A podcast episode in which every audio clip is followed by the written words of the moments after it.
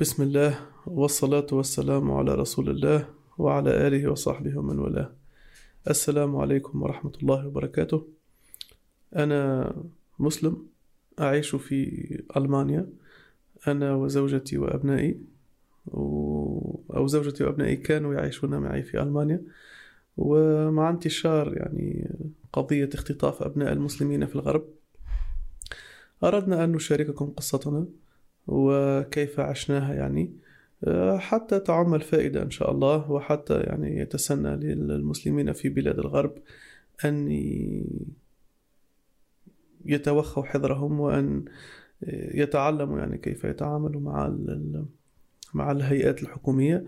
نحن كما قلت في ألمانيا فسوف يعني نركز على ألمانيا والنظام الألماني. وسوف نتحفظ يعني على ذكر معلومات دقيقة شخصية. ونسأل الله أن يحفظنا ويحفظ أبناءنا ويحفظ جميع أبناء المسلمين. يعني فالمسلمون كالبنيان المرصوص يعني كالجسد الواحد. إذا ما تداعى منه عضو واحد يعني كما قال الرسول صلى الله عليه وسلم يتداعى له باقي الجسد بالحمى. فلذلك يعني هو أمر محمود أن نهتم بشؤون بعضنا البعض وأن نهتم بقضايا بعضنا البعض ونسأل الله يعني أن ييسر لنا في البداية يعني نحن الحمد لله نجونا من النظام.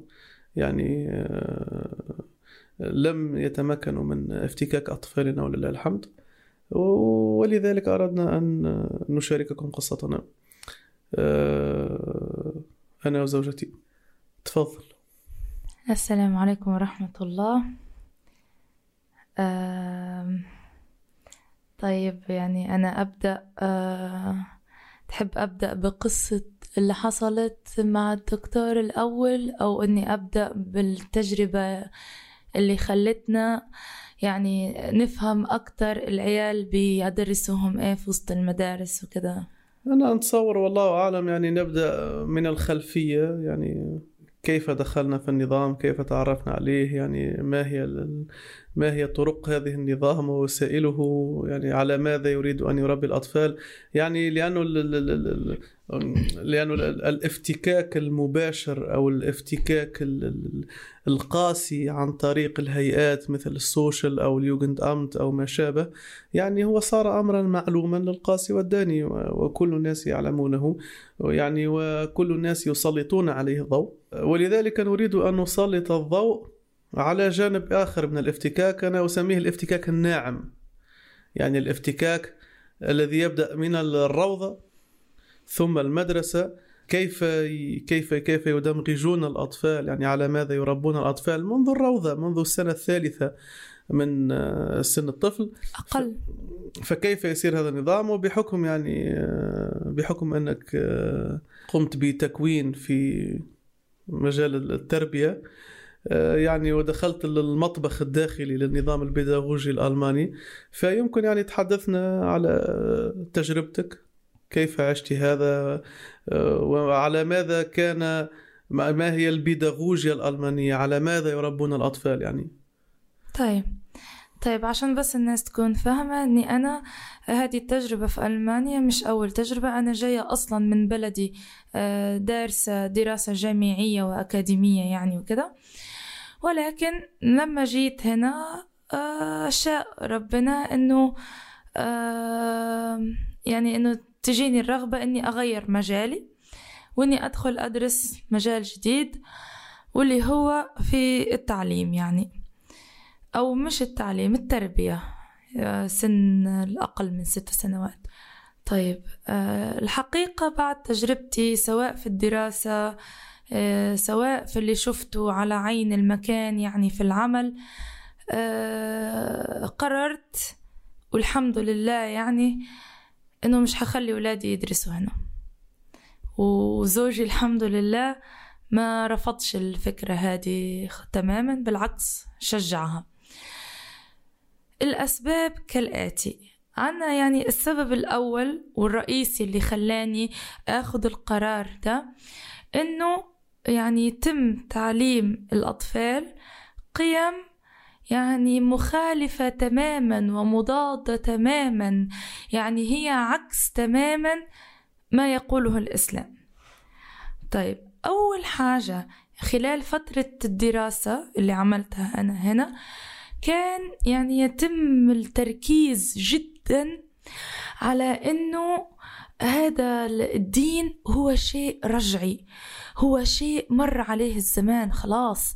يعني كل ما هو دين مهما كان الدين آه وطبعا يعني الدين المحبوب عندهم كثير هو الإسلام. فيعني كان آه هايلايتد كثير وإنه يعني تقريبا كان في كل حصة آه لازم يعني المعلمة ولا المعلم ولا يعني لازم تاخدي إيه هاك الإبرة يعني في دينك وحش دينك رجعي الدين متخلف وإنه هذا حاجة بشعة لا يمكن الاعتماد عليها ولا يمكن الأخذ بها كمرجع.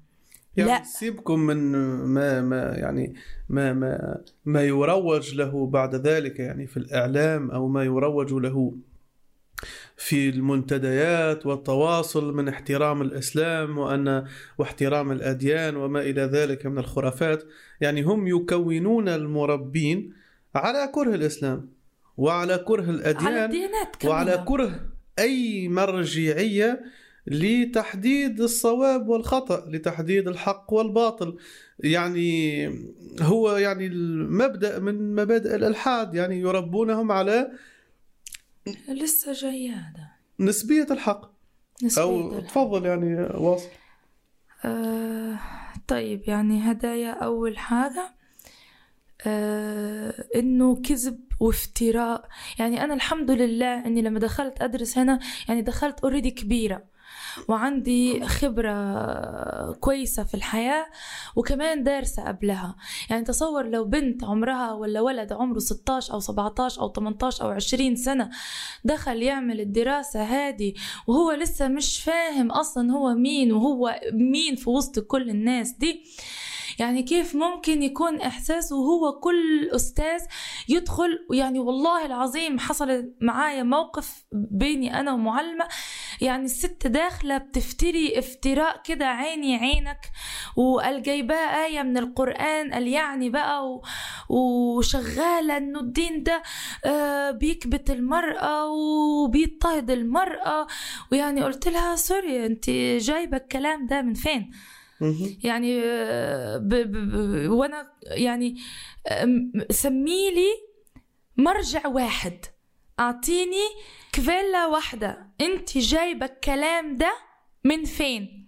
والله العظيم ما عرفت تسميلي حتى كتاب واحد. تقولي في الأول بدأت تقولي لا لا لا من كتب كتير. فأنا قلت لها مش مشكلة قولي لي هذه الكتب الكتير. أنا أنا بحب القراءة يعني أنا بقرأ كتير. هاتي هالكتب الكتير دي الواحد يطلع عليها يشوفها. آه لا لا لا حتاخد من وقت الحصة بتاعتنا ودلوقتي مش حينفع أقولك طيب قلت لها جهزيهم لي ممكن الحصة الجاية؟ أوكي ماشي أجهزهم لك الحصة الجاية. جات الحصة الجاية. ها يا مدام فين المراجع اللي انت بتقولي عليها هذه؟ آه لا لا ما جبتهمش وهم كتير كتير. قلت لها ففضلت أنا مصرة إنه طب اديني حتى اسم كتاب من اللي انت قلتيهم دول. فادتني اسم كتابين ولسوء حظها إني أنا قرأهم الاثنين ومطلع عليهم ويعني بعيد كل البعد عن الكلام اللي هي قالته. يعني حرفيا الكلام اللي قالته كلام يعني حتى لا يرتقي لمستوى إنه كلام نقاش بين ناس في قهوة. نعم. ولكن في فيما يخص الأطفال يعني ماذا كان محتوى؟ طيب وللتذكير للتذكير يعني هذا في حصة يكون رسمية. فيها المربيات يكون فيها مربيات الأطفال للروضة. يعني من سيتخرج من هذه الحصة سيذهب بعد ذلك لروض الأطفال التي فيها المسلمين بهذه النظرة. بالضبط. بنظرة أن هذا الطفل مسكين مضطهد دينه يضطهده ابتداء وأن حتى الأم التي مسكينة. تأتي به إلى الروضة هي مسكينة مضطهدة مقهورة معذبة.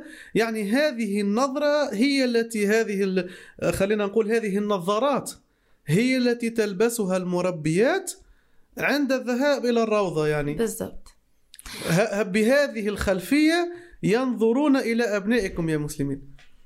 نعم. طبعا يعني وهذا كما قلنا هذا قول يعني يعني آه، فساده يغني عن إفساده يعني فيعلم القاسي والداني أنا بالعكس أن يعني القرآن وأكثر كتاب يحث الإنسان على التفكر وأعمال العقل وال وما إلى ذلك.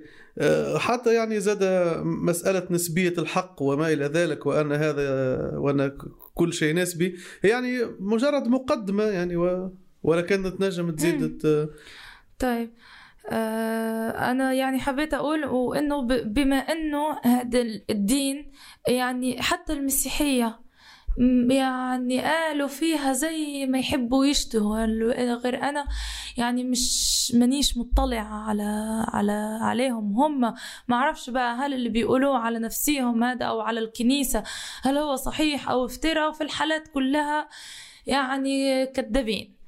طيب. آه وبالتالي آه ما ينفعش ناخد تعريف الطفل من الدين بما إنه الدين ما يعطيش آه، قيمة للطفل. ناخد طيب تفسير أو يعني تصور, تصور الطفل من فين؟ تصور الطفل تاخده من علماء النفس اللي طلعوا في الفترة هذه يعني بين الألف وآخر الألف وثمانمية وأوائل الألف وتسعمية. آه، وهدول هم يعني الناس اللي ناخد منهم تعريف الطفل تعريف النفس اللي هم يعني حرفيا ما يعرفوش يدوا تعريف واضح ما هي النفس لكن عايزيننا ناخد بكلامهم هم عشان هم أدرى من ربنا يعني لأن النفس أمر غيبي هم لا يرون النفس آه. ولا يعرفون ما هي النفس ولا يستطيعونها أصلا هي أمر غيبي لا يستطيعونها أصلا من, من ناحية مادية من منظور علمي مادي هم لا يستطيعون أن يثبتوا ابتداء وجود شيء يسمى نفس لأنها مم. أمر غيبي لا يعلمه لا يعلم ماهيته إلا الله. فهم يعني عندما يقولوا علم نفس نفس ماذا أيها الأبله يعني أنت أنت أنت مضطر أصلا تثبت وجود هذه النفس في منظورك المادي لل... أو تفسيرك المادي للوجود يعني. طيب. هذه حاجة. الحاجة الثانية اللي هو زرع مبدأ نسبية الحق. إحنا في ألمانيا عندنا من الجنسيات عندنا من الأعراق عندنا من الثقافات ما لا يعد ولا يحصى. فاللي عندك اللي انت بتشوفيه صح ممكن عند غيرك يكون غلط. واللي عند غيرك واللي عندك انت غلط ممكن يكون عند غيرك صح. فما فيش صح وما فيش غلط. كل حاجة صح وكل حاجة غلط. فإنك حتى يعني لو شفتي طفل بيعمل حاجة معينة أو تصرف معين أو فكرة معينة يعني ما تناقشيش. الحاجة الوحيدة اللي تحكمنا كلنا هي القانون فقط لا غير. لازم كلنا آه، نخضع لهذا القانون. مهما كان يعني مهما كانت ديانتك مهما كانت ثقافتك مهما كانت عرقك أنت مجبور إنك تخضع لهذا القانون سواء عجبك أو ما عجبكش. حتى ولو خالف ديانتك. لا لا الدين مش موجود بالنسبة لي. لا يعني حتى ولو كان هذا القانون يخالف يعني أمر واضح في دينك فيقول لك طيب طبق ذلك في بيتك. لكن عند الخروج إلى هذا المجتمع فيجب عليك الالتزام بقوانين, بقوانين هذا المجتمع, المجتمع. يعني. وهذا إيش قالت للمعلمة حرفيا, حرفيا. يعني إيش بيتلقى الطفل من تعليم أو من تربية في بيته ما يهمنيش. أنا اللي يهمني إنه لما يحط رجله في الشارع من برا باب بيته يكون عارف ومستوعب وفاهم كويس جدا إنه هذا المجتمع عنده قوانين تحكمه وإنه لازم يخضع لهذه القوانين سواء عجبه أو ما عجبوش. يعني أنا من أول أيامات آه آه يعني قالوا لنا إنه هذا رئيس المنطقة هو إلهكم. هكذا بال بال باللفظ إلهكم يعني. باللفظ إلهكم. مهم. هذا إلهكم؟ والروضة معبدكم يعني. أكيد. وروضة معبد هذا الإله. هو هو هو في الحقيقة يعني مسألة يعني بس أكمل لك لحظة. وإنه آه، مهما كان القانون اللي يصدر من عنده إحنا لازم ننفذه كطاقم يعني تربوي. إحنا لازم نخضع للقانون هذا مهما كان القانون غريب.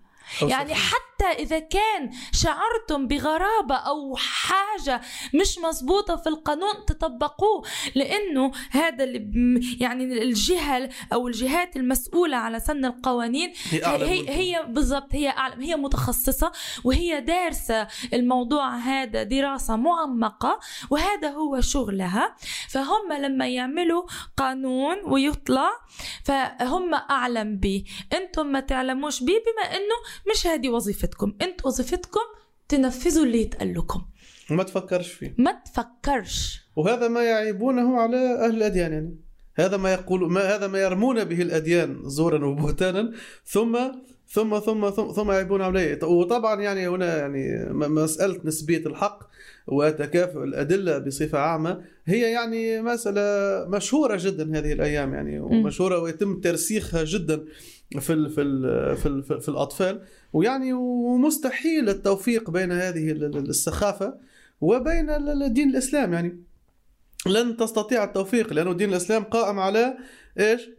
لا إكراه في الدين قد تبين الرشد من الغي أنه فما رشد هناك رشد وهناك غي هناك حق وهناك باطل هناك صح وهناك خطأ. كما يعني في ال ال- في, في, في الآية ال- ال- ال- الأخرى ولقد أنزلنا إليك آيات بينات وما يكفر بها إلا الفاسقون. يعني هي آيات بينات هي أمور واضحة. يعني إما أن تقبلها على أنها حق أو أن ترفضها. ومستحيل يعني التوفيق بعد ذلك بين هذه الآيات وبين مسألة نسبية الحق أو كما قال آه، الرسول صلى الله عليه وسلم يعني في ال- ال- الحديث كما عند هو لا أحمد يعترف والنسائي. بالدين هذا أصلا لا أما, كمرجع أما, أما أنا هنا للتحذير يعني لتحذير ال- الآباء المسلمين أن عندما يتشرب أبناؤكم هذه العقيدة عقيدة نسبية الحق فسيستحيل بعد ذلك التوفيق بينها وبين دين الإسلام مستحيل هو فهمت؟ لأنه في دين الإسلام يقول النبي صلى الله عليه وسلم أو يقول عبد الله بن مسعود يعني والحديث عند أحمد والنسائي والدارمي أنه خط لنا رسول الله صلى الله عليه وسلم خطا ثم قال هذا سبيل الله. ثم خط خطوطا عن يمينه وعن شماله وقال هذه سبل على كل سبيل منها شيطان يدعو إليه. وقرأ أن هذا صراطي مستقيما فاتبعوه. يعني هناك صراط مستقيم هناك حق وما خالف ذلك فهو باطل. ويستحيل بعد ذلك التوفيق بين هذا ثنائية الحق والباطل الفصل بينهم وبين ما يسمونه نسبة الحق ومن ثم أصلا نسبة الحق فضلا على أن يعني مستحيل التوفيق بينها وبين دين الإسلام هي قول يناقض نفسه بنفسه يعني. لأنه إذا كان قلت كل شيء نسبي فهل مقولتك هذه في ذاتها أن كل شيء نسبي هل هي نسبية أو مطلقة؟ فإن قلت إنها هي مطلقة فقد نقضت مبدأك وإن قلت إن هي نسبية طيب فهي صالحة عندك وليست صالحة عندي. بكل بساطة يعني فلماذا فلماذا يجبر الناس على تعلم على تشرب هذه المبادئ ال- الحادية في الحقيقة يعني؟ وثم المشكل الثالث والأهم هو أن هذه نسبية الحق هي ليست إلا غطاء للتهرب من الوحي من إلزام ال- من من مرجعية الوحي لتحديد الصح والغلط والحق وال- والصواب وال وال وال والخطأ. وإلا فهم يعني عندما يتخفون وراء نسبية الحق لإلغاء مرجعية الوحي هم مجبرون على تحديد مرجعية أخرى. وهي في الحالة هذه القانون. القانون أو البرلمان أو ما اصطلح الناس أنه خير فهو خير وما اصطلح الناس أنه شر فهو شر وهو غير نسبي القانون هو ملزم للجميع ملزم ملزم للجميع. إلهنا. هذا المسؤول عن نعم. المنطقة هو إلهنا وهي وهي وهي بالحرف. وهي في الأخير يعني عبادة آه، عبادة أهواء الناس وهو الظاهر في قول إبراهيم لأبيه قال يا أبدي لا, لا أبتي لا تعبد الشيطان. فهو أنه ليش يعني لا أبو إبراهيم معروف أنه كان يصنع آلهة لم لم يعبد الشيطان ولكنه كان يعبد ما ما يبثه الشيطان من أهواء. في في في في نفوس البشر فيجعلونها هي المرجع وهي الحاكم بين باقي الناس. يعني ولكن هو هذه هي يعني المبدأ يعني إحنا توسعنا فيه. لكن هو مبدأ نسبية الحق هو مبدأ إلحادي آه، علماني مادي. ويستحيل إذا تشربه ابنك واقتنع به أن أن أن أن أن, أن يوافق بينه وبين دين الإسلام بعد ذلك يعني. وشوف انهم يركزون على هذا يعني للتذكير بالسياق انه هذا في روضة أطفال. أقل من ست سنوات. هذا ما يتعلمه الأطفال في رياض الأطفال اللي هي في ألمانيا لمن يعيش خارج ألمانيا إجبارية منذ سن ثلاث سنوات. سنوات. ثلاث سنوات يعني النظام قائم. قلنا النقطة الأولى هي تحقير الأديان بصفة عامة.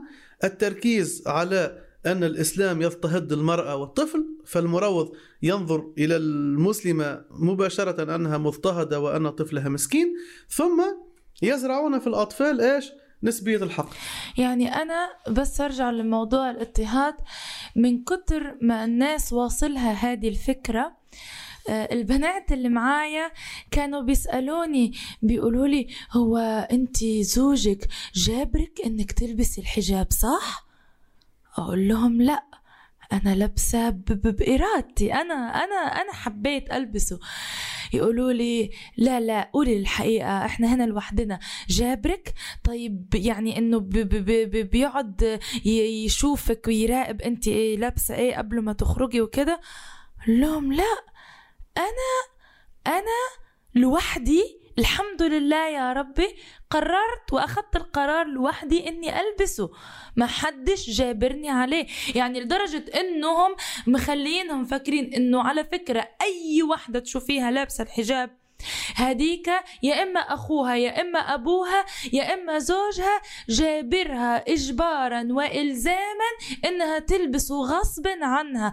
يعني إني قعدت أفهمهم إنه هذا مش غصب ولكن هذه يعني الواحد بيحب بيقول لهم بالعكس يعني أنا بحب ألبسه أصلا. يعني أنا الصبح لما قبل ما أخرج ألبسه بكون فرحانة إني الحمد لله ربي هداني وإني حطيته. واني لبست وربي يزيد يعني يقربنا ليها أكتر وأكتر. فالفكرة هذه في حد ذاتها استغربوها. آه، الفكرة الثانية اللي استغربوها إزاي زوجك سمح لك إنك تدرسي؟ هم مفكرين إنه إحنا ما بندرسش أو قليل جدا الآباء أو الأزواج اللي بيخلوا آه، زوجاتهم أو بناتهم يكملوا دراسة جامعية وكمان يعني ياخذوا شهادة فوق الشهادة اللي أصلا عندهم.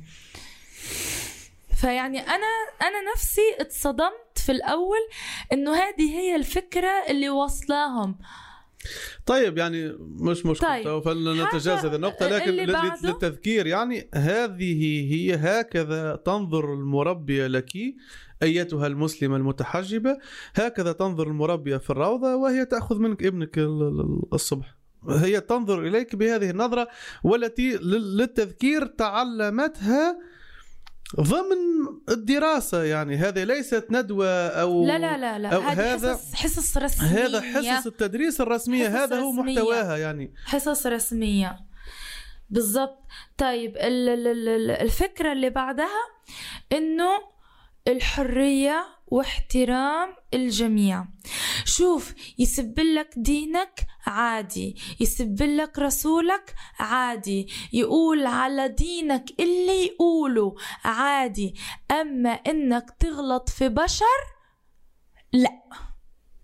يعني اختلفوا في الإله يعني كأنه الإله أسطورة. يعني أنت شوف الأسطورة اللي تعجبك من وسط كل الأساطير اللي موجودة هذه. مش مجبور أي حد إنه يحترم دينك أو أسطورتك. ولكن أنت مجبور إنك تحترم البشر جميعا.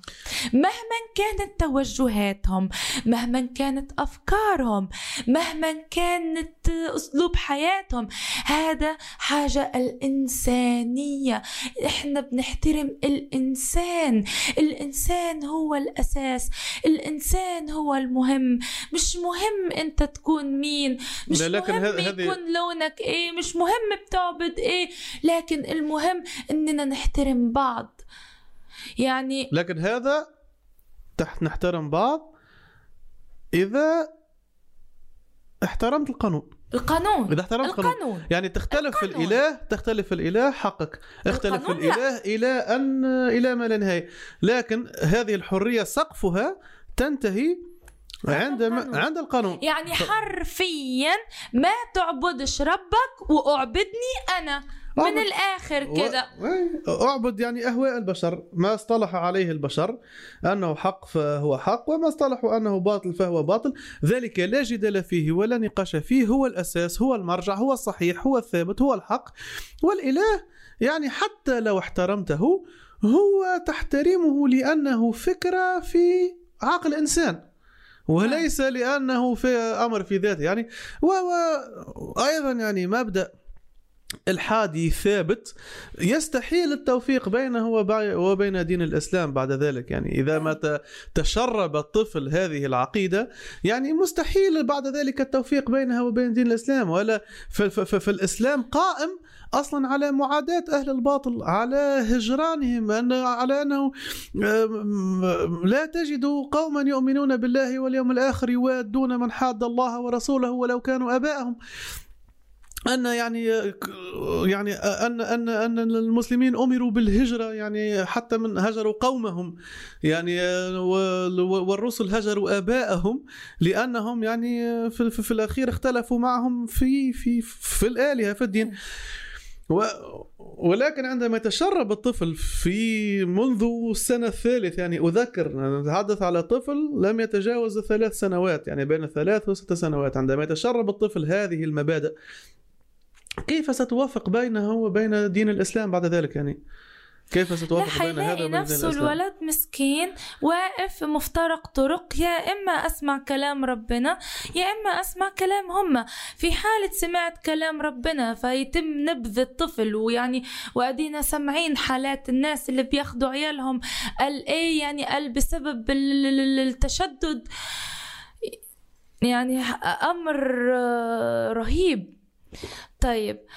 آه، ولكن يعني المضحك والهزلي في الأمر إنه هذه المعلمة اللي بتعلمنا إزاي إحنا نحترم الآخر يعني هي يعني شوف المعلمة هذه أنا كنت بقعد أدخل أتفرج أقول سبحان الله فيما خلق.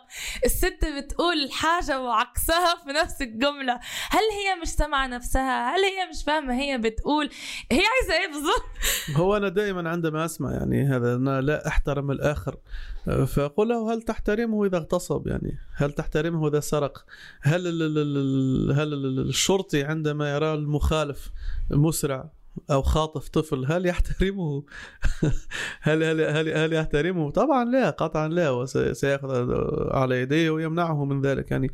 لكنهم هم لا يرون يعني أن هذا جرما لا يرون أنه التعدي على الله سبحانه وتعالى جرم لا يرون نعم. الكفر بالله سبحانه وتعالى جرم هي فقط مجرد أساطير ونحن نركز أن هذا هي ما يتعلمه المكون البيداغوجي حتى يزرعه في نفوس الأطفال يعني. هذا الذي يجب أن يزرع في نفوس الأطفال. الحمد لله إني غيرت ال- ال- ال- ال- ال- ال- المجال عشان الواحد يشوف الحاجة هذه على عينه.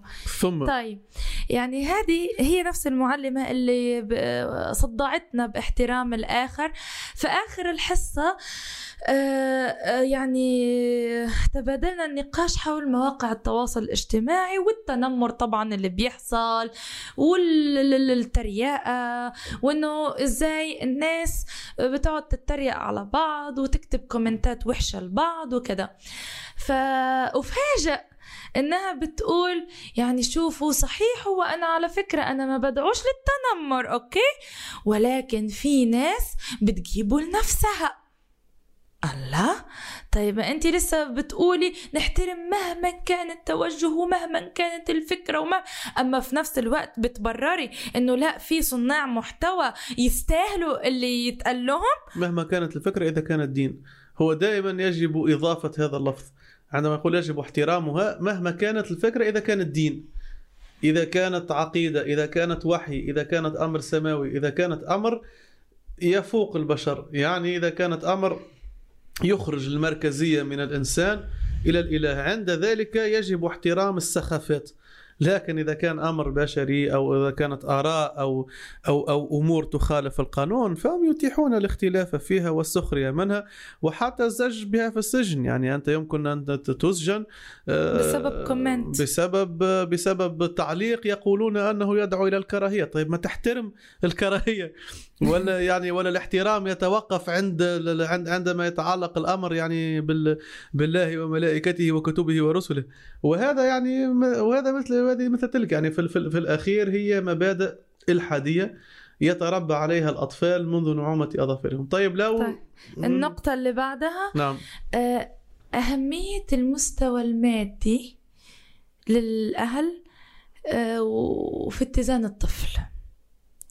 يعني آه، إنه المادة عنصر وعامل أساسي للطفل. بالرغم من إنه أول الحصة صدعتنا بإنه الفلوس مش يعني يعني إنك غني أو فقير ما مش بالضرورة يحدد أنت ناجح أو فاشل.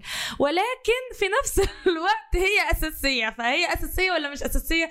يعني أنا قلت لك الست دي كنت بدخل يعني بتقول حاجة وعكسها والله ساعات في نفس الجملة. طيب يعني إيش الحاجات ال Dimensionen ال dimensions الأساسيين للطفل طبعا من وجهة نظرهم هم soziale Dimension materielle Dimension gesundheitliche Dimension kulturelle Dimension. هذوما هم الأربعة الأساسيين. يعني بال بالعربي يعني الجانب يعني الثقافي الجانب الصحي الجانب المادي والجانب والجانب الاجتماعي. الاجتماعي. لا وجود للدين أبدا. إلا كجزء من الثقافة.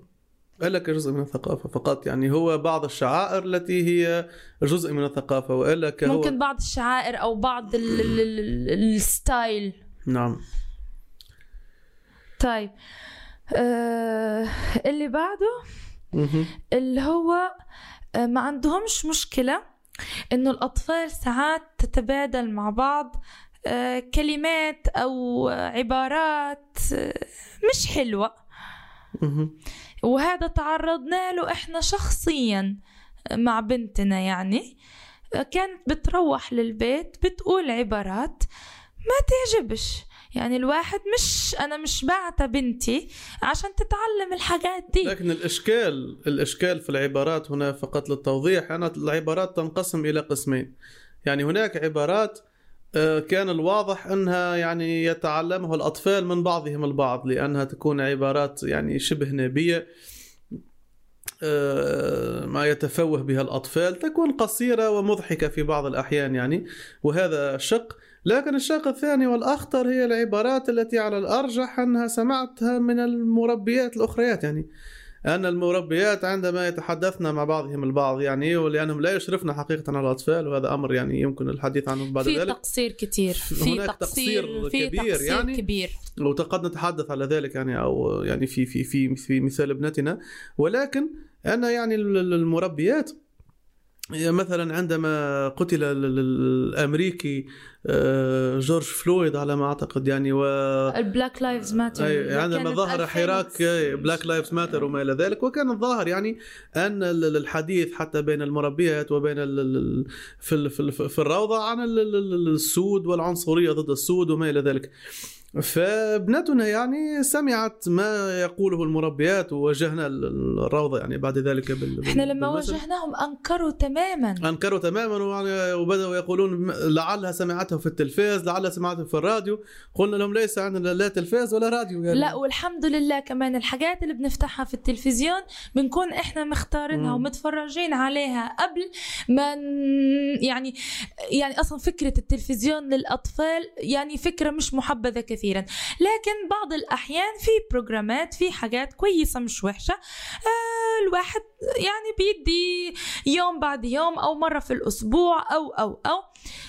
بس اللي بيحصل إنه أنا أو باباهم قبل ما نفتح أي حاجة في التلفزيون بنكون متفرجين عليها مسبقا. فإحنا متحكمين تقريبا تماما اولادنا إيش يوصل لهم.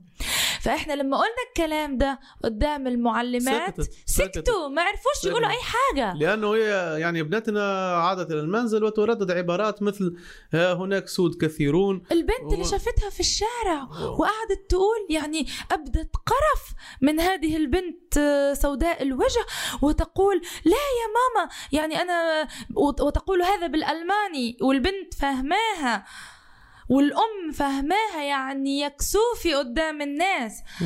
وحرام أصلا حرام قالت حرام. يعني إحنا لا, لا, لا, لا نرافق ذوي البشرة السوداء ولا نلعب مع ذوي البشرة السوداء. وهم موسخين نعم و... و... نعم نعم. وكان يعني استغفر ك- الله. كان يعني على معناتها ال- يعني نوعية ال- ال- الكلام وطريقة الكلام وطريقة التعبير عنه كان يعني واضحا جدا أنها سمعته من شخص بالغ وليس من طفل آخر يعني. وما معناتها حملنا إلى مواجهة الروضة لكن يعني أنكروا تماما. وقالوا لعلها سمعته في التلفاز أو لعلها سمعته في الراديو أو أو بين الأطفال نعم لا بين الأطفال لم يتعرضوا جدا لهذا الاحتمال. لأن أما لأن قلت لهم أنه أنه ليس حديث أطفال هذا ليس حديث مم. أطفال يعني ف... عملوا نفسهم قال يعني حيزيدوا ال ال ال ال الانتباه أكتر وحنراقب الأطفال أكتر بيقولوا إيه وسط بعضهم وبعدين جابت لي صور لبنتي إزاي هي بتلعب مع الولد الأسمر وبتقول لي على فكرة بتلعب معاه عادي خالص ويعني ما تعرضناش كتير يعني ما قالتش العبارات هذه قال يعني قدام في في المدرسة. طيب بنتي جابت العبارات دي منين؟ نعم. لكن حتى بعد ذلك يعني لنعود إلى الشق الأول يعني ال- ال- العبارات التي وال وال والعادات التي يتعلمونها في الروضة. يعني ف, ف, ف يعني فأبدينا أنا وزوجتي قلق من هذا وأصبحنا نحذر ابنائنا من أن يلعبوا مع الأطفال في الروضة الذين يرددون هذه العبارات أو يقومون بهذه المهازل. يعني فكنت دائما في المنزل عندما أسمع ابني أو ابنتي يتفوه ببعض الكلمات فأقول من علمك هذا؟ أين سمعت هذا؟ فيقول لي سمعته من صديقي فلان أو صديقتي فلانة. فأقول له لا تخالطه بعد ذلك. إن سمعته يتفوه إن سمعته يتفوه بهذه الألفاظ ف اطلب منه التوقف عن هذا.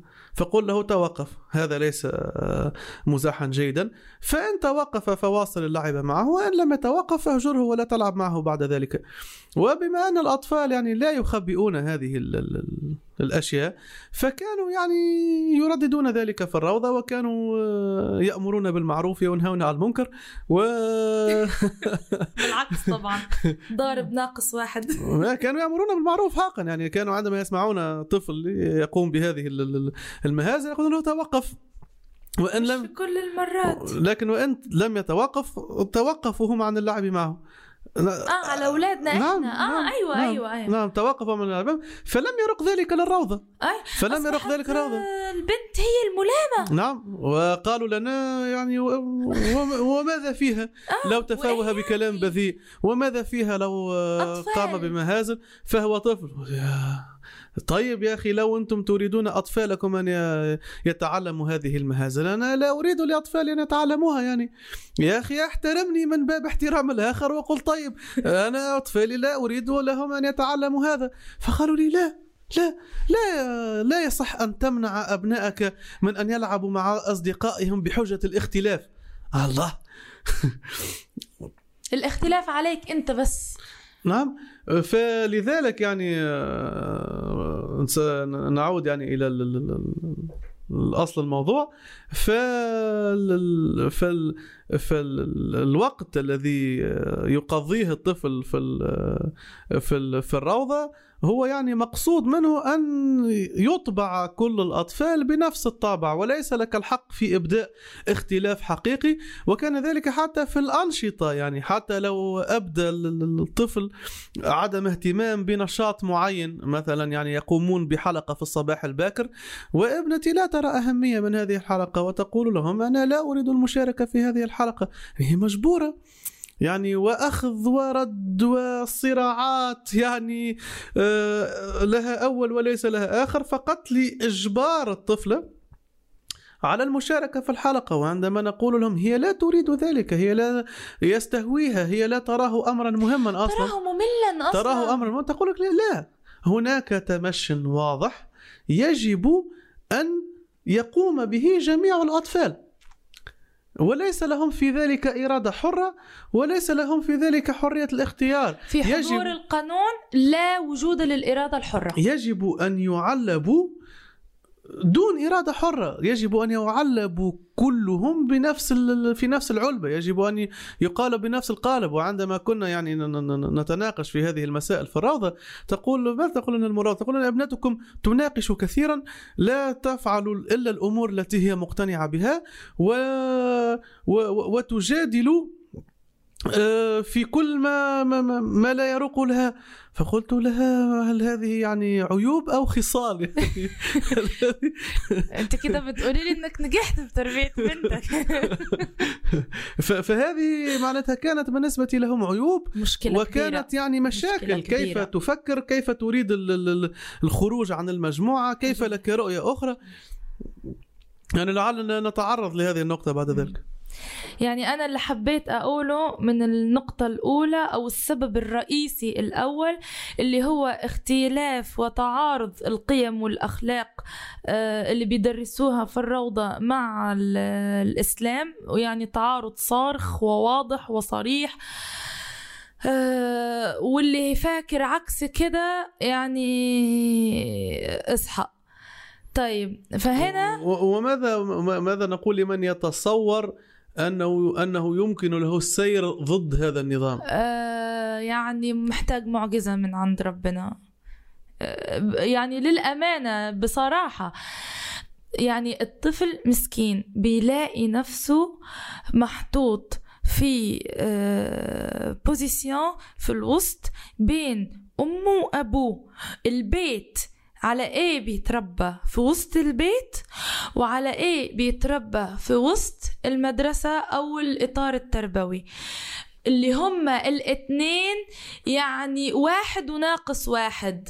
ما فيش يعني قليل جدا نقاط الالتقاء بينهم. يشتركون يمكن في في في في تكريم الإنسان في إعطاء قيمة كبيرة للإنسان.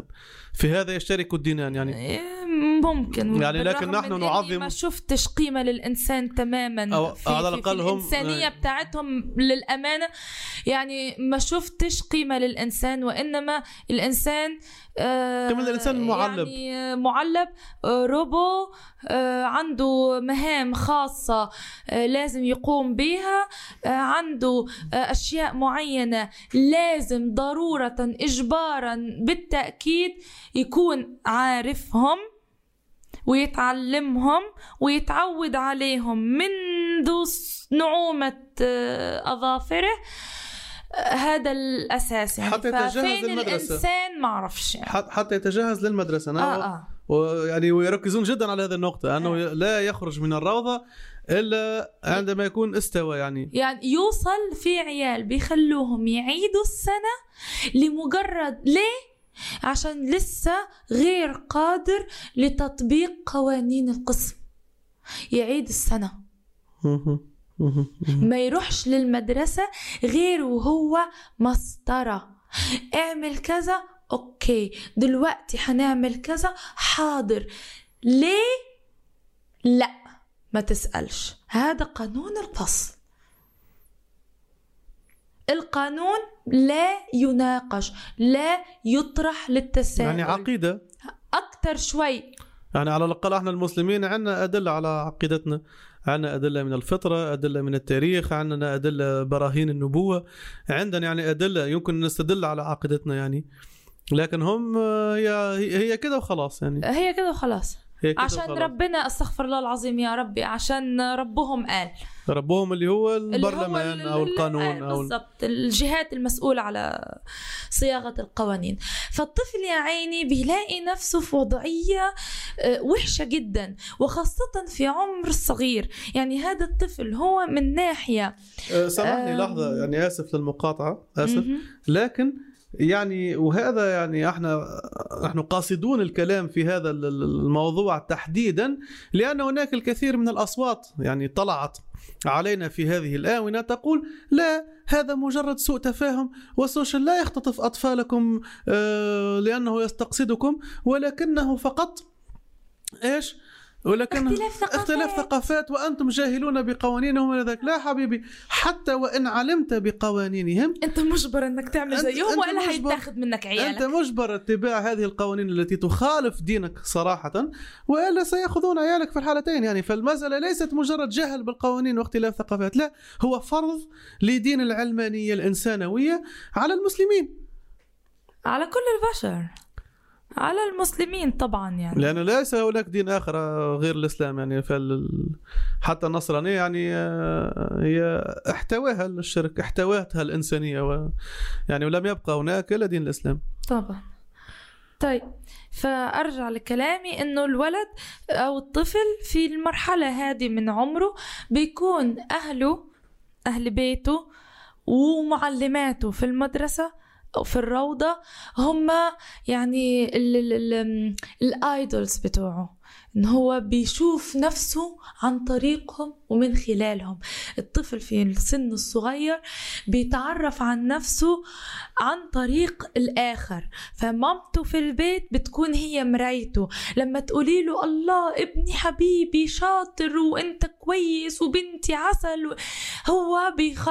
بتثبت عنده فكرة آه أنا كويس أنا طفل كويس أنا بنت كويسة أنا ذكي أنا يعني آه، بياخد صورته من أهله ومن المدرسة. طيب فلما الطفل يلاقي الصورتين عكس بعض طب أنا أسمع كلام مين؟ أسمع كلام ماما في البيت وبابا ولا أسمع كلام معلمتي اللي بتقول كلام عكس الكلام اللي بيقولوه ماما وبابا يعني هذا السؤال حتى بنتنا سألته لي قالت لي. ماما هو أنا المفروض أسمع كلامك أو كلام المعلمة لما لما قالوا لها حتى شوية كفاتش عادي ومش مشكلة قالت لي ماما هو الكفاتش كفاتش هي المهزلة يعني. أو التشغيب. التشغيب. هل هذه حاجة كويسة ولا مش كويسة؟ اسمع كلامك ولا كلام معلمتي. حتى في عديد المسائل يعني عندما يعني كانت تشكل المسائل على ابنتنا حتى أنا تأتيني أن تقول أبي أنت أخبرتني مثلا أن لحم الخنزير محرم في جميع الشرائع السماوية والمروضه تدعي أنه محرم فقط على المسلمين. يعني فما هي القصة فاخذت يعني تذكري ذاك أنا أخذت آه. ال- ال- الط- الطفل بيلاقي نفسه مسكين في حالة مين الصح نعم. من عمر صغير جدا نعم. ذبذبة. ذبذبة للطفل. يعني هذا بنتنا كانت يعني وقتها بين أربع وخمس سنوات. أربع خمس سنين. بين أربع خمس سنوات. سنين. فكانت أيضا يعني تسمع ال- الخرافات في ال في ال في, ال في الروضة. فتصادم يعني العقل والفطرة. فتأتينا فتقول يا ابي انت أخبرتني بكذا وكذا والمعلمة أخبرتني بكذا وكذا. ف, ف... مين صح؟ ف... ففسر لي فأفسر لها يعني واتيها حتى بالأدلة والكتب وكنت أتعمد يعني أني أكتب كلامي في في إيميل. في إيميل. أو في رسالة وأرسلها إلى ال- ال- الروضة. حتى حتى ترى ابنتي بعينها أن المعلمه تكذب عليها يعني أو أنها وغير قادرة تستغفلها حتى على الرد. وأنها غير قادرة على الرد فأصبحت ابنتي تقول على المعلمات ماذا؟ إن هنا كذبات. يعني فتقول ف حتى يعني كنا نسمعها عندما تتكلم مع أخوها اللي هو أصغر منها فقالت له لا تصدق المعلمات أنهن كذبات أن هنا كذبات يعني وهذا لأننا يعني كنا نركز جدا في في في في المنزل على تعليمهم عكس تلك القيم وعلى يعني محاولة حماية عقولهم من الخرافات يعني ومن ال- الخزعبلات الإنسانوية أو النصرانية أو ما خالف أو ما شابه ذلك يعني. وكان يعني يعني هذا الصراع آه، رأيناه أمر واقع عند ابنتنا يعني. ليس مجرد ترف فكري أو ما إلى ذلك. إلى أن الحمد لله يعني ابنتنا اقتنعت بعد ذلك. وشوف يعني. سبحان الله لأنه أنت لما بتكلمها بتديها أدلة بتديها بتقول لها حتى لو هي صغيرة. لكن يعني شوف يا ماما هذا لما وقت اللي حكينا حتى يعني جبنا حاجات من الإنجيل. شوفي يا ماما الإنجيل إيش بيقول. شوفي عند اليهود إيش بيقولوا. شوف عند المسلمين إيش بيقولوا. طيب وهي جايبة كلامها من فين؟ فالبنت هي نفسها إنه طيب أوكي على الأقل ماما وبابا لما بيتكلموا عندهم مراجع بيتكلموا منها. فهي وصرنا يعني نفهم بنتنا يا بنتي لما أي حد يجي يقول لك أي حاجة اسأليه انت جايب كلامك ده من فين أوكي هي البنت صغيرة عمرها يعني خمسة سنين ولكن مش مشكل يتعود الطفل إنه ما يصدقش كل حاجة بيسمعها يعني كمية الأكاذيب وكمية المغالطات وكمية الأساطير اللي بيتم نشرها مش معقول في روض الأطفال و- وعلى يجب فكرة- ان نركز أن هذا في روض أي. الأطفال في سن من أيوة. ثلاثة إلى ست من سنوات ثلاثة يعني. لست سنوات ويعني ع- لازم أقول يعني ملاحظة مهمة جدا إني أنا كولي ما كنتش شايفة الحاجات دي كلها شفت الحاجات دي لما دخلت درست واشتغلت. بقى الشيء على عيني رسمي لأنه ما تنسوش إنه الأطفال في هذا العمر يعني حتى لو أع... يعني لو روح للبيت عاد لك حاجات من اللي حصلت معاه فهو مش هيعد لك كل حاجة. في حاجات كتير. يعني هو هيعد لك الهايلايتس هيعد لك إيه أكتر حاجات فكر فيها أو علقت معاه بالجامد. عشان طب بابا هنا كذا طب ماما هنا كذا. أوكي. لكن في حاجات كتير الأولياء ما بيشوفوهاش. آه، ثنائية الوجه اللي عندهم مش طبيعية. يعني قدامك بيكون العسل كله واقف قدامك. انت تخرج وتركب عربيتك وتمشي وتتشوف الوش التاني. في المدرسة بيكون عامل إزاي؟ في الروضة في الروضة. آه، في الروضة. في الروضة. يعني لو تحدثنا أو تحدثينا بعض الشيء آه، كيف يتصرف هؤلاء المربيات مع أطفال المهاجرين يعني؟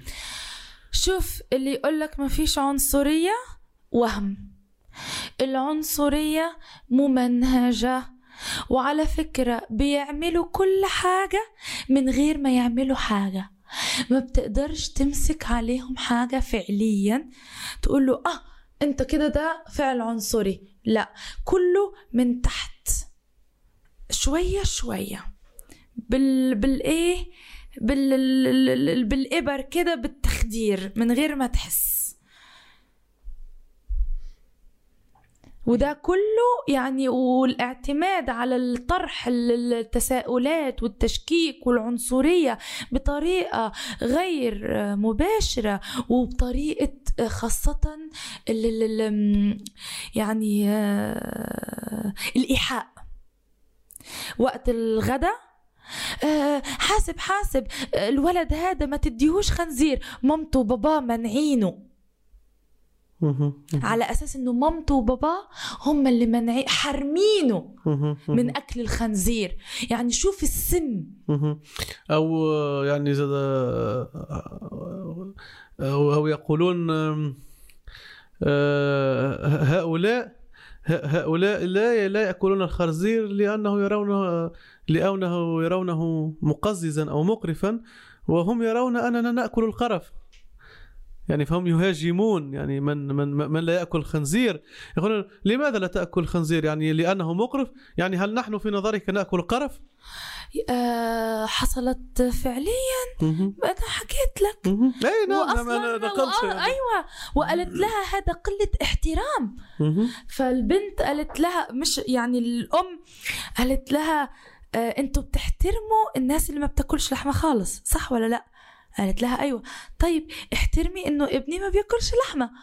قالت لها يعني انت عايزة تفهميني إنه كمان في البيت ما بياكلش لحمة؟ قالت لها في البيت هذا أموري أنا موضوعي أنا. انت مالكيش دعوة أنا في البيت باكل لحمة مش باكل لحمة. هذا شيء لا يخصك. قالت لها لا أنا عارفة إنكم أنتوا في البيت. هذه المديرة هذه المديرة. أنا عارفة إنكم في البيت بتاكلوا اللحمه وأنتوا ما بتاكلوش الخنزير عشان بتشوفوه إنه لحم آه، نجس. وهذا قلة احترام منكم تجاهنا. وهذا يعني بالعودة إلى المبادئ التي يشربونها الأطفال هي احترام الآخر؟ فهو يحت... أنت مطالب باحترام أنا وهو يأكل خنزير أما هو لكن مش هو مطالب إنه يحترم مطالب. إنك ما بتاكلش نعم. الخنزير وهو يعني كما قلنا هي نسبية الحق يعني هي أمر يناقض نفسه بنفسه فحتى احترام المخالف في بعض الأحيان هو هو هو هو, هو يناقض نفسه بنفسه فأنا كيف مثلا أنا لا أستطيع أن أحترم شخص مثلا يقول لي آه، يعني ما أعرفش أنا آه، أبوك سارق لا أستطيع أحترمه. فكيف سأحترم شخص يقول لي نبي كذاب؟ يعني هذا هذا هذا محاولة للجمع بين الشيء ونقيضه ويعني أمر غير ممكن حتى ولو بدا رائقا للنفس البشرية لكنه غير قابل للتطبيق على أرض الواقع. أنت لا تستطيع أن أن أن أن أن أن, أن, أن تحترم الفكرة ونقيضها يعني. فأنت إذا احترمت الإخلاص سوف تستنكر الغدر وإذا احترمت الأمانة فستستنكر السرقة ولا يمكن أن تحترم الأمين والسارق على حد سواء. يعني فهذا يعني فقط كمثال على على الالتزام بالمبادئ التي يزعمون أنهم يزرعونها في الأطفال. ثم؟ آه ثم يعني هذا كان العنصر اساسي والأهم في اتخاذنا للقرار إنه أولادنا ما يكملوش دراستهم هنا. أنا مش عايزة ابني يلاقي نفسه في ثنائية بين آه، أسمع كلام ماما وبابا أو أسمع كلام المعلمات. أنا بالعكس محتاج مش عايزة أكون فرد أو قلة كونتر آه، مجموعة كاملة. يعني هذا هيئات كاملة ومؤسسات كاملة ونظام كامل ضدك حرفيا. ومن غير من غير كسوف كمان. هذا هذا هذا للمرة العاشرة يمكن لكن مهم هذا في روض الأطفال. هذا في طفل في سن بين الثالثة والسادسة هذه المبادئ التي يعني آه، كما قلنا يعني آه، الإرادة لا إرادة حرة لا إرادة لا تفكير حر لا مراعاة لخصائص الأطفال لا مراعاة لنسق تطور الأطفال. يعني حتى الأطفال الأذكياء والذين يريدون أنشطة يعني مثلا أعقد من زملائهم لا يأخذونها آه، يعني عنصرية ضد الإسلام عنصرية ضد المسلمين تحامل على الإسلام والمسلمين آه، نفاق وتلقين الأطفال كل ما يخالف مبادئ الإسلام. يعني وكل هذا بطريقة ممنهجة وهذا ما يتعلمه المربي في تكوينه. يعني هذا لا هذا عندما يختم المربي شهادته يكون هذا الذي تعلمه ثم يطبقه على ابنك. أيها المسلم فهل تأمن يعني أن تضع ابنك بين ايدي هؤلاء؟ هذا سؤال يعني يجب أن تجيب عليه. ثم وهو يعني عندما قلت ازدواجية الوجه.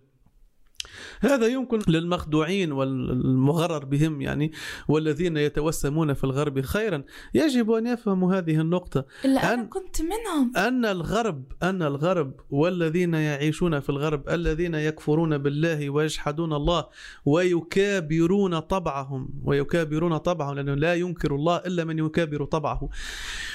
هو ليس إنسانا عادلا ولا نظيفا ولا نزيها ولا بلوط.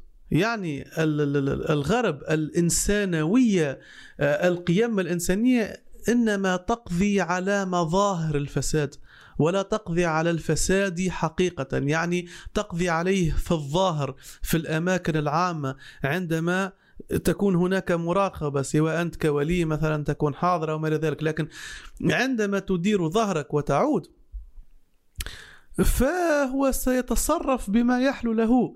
والشخص حتى الإنسان الذي يتصرف في الشارع بطريقة جيدة سيتصرف يعني في البيت كما يحلو له لأنه ليس عند الإنسانوية جنة ولا نار ستعاقبه بعد ذلك يعني هو فقط يفعل تلك الأمور الاجتماعية يعني أمام أعين الناس لكنه عندما يخلو بنفسه أو يخلو بطفلك فهو معناتها لا يرقب في. في إنسان وليس في مؤمن إلا ولا ذمه يعني وعندما تخالطهم وت... وت... وتدخل مجتمعهم جيدا وتتغلغل فيه وحتى نحن يعني ولله الحمد نتحدث عن الطبقة الراقية من المجتمع الألماني التي خلطناها يعني تجد عندهم كل أمراض القلوب من نفاق إلى حسد إلى بغض إلى نميمة إلى كذب إلى جحود إلى غدر إلى اهتمام بتفاصيل إيه، الناس. اهتمام بتفاصيل الناس يعرفك يعني إيش طابخ. آه نعم يعني حتى يلاحظ لك بعض المرات ملاحظات أنت نفسك لا تلاحظها عن نفسك. يعني أنا زملائي في العمل يعلمون ماذا آكل ومتى أكله ويعني ما هي الأيام التي آكل فيها في البيت وما هي الأيام التي آكل فيها في ال في ال في, ال في, ال في العمل يعني وعندهم جدول كامل ل- ل- يعرفوك للسير حطيت يعني. غسيلك يتغسل.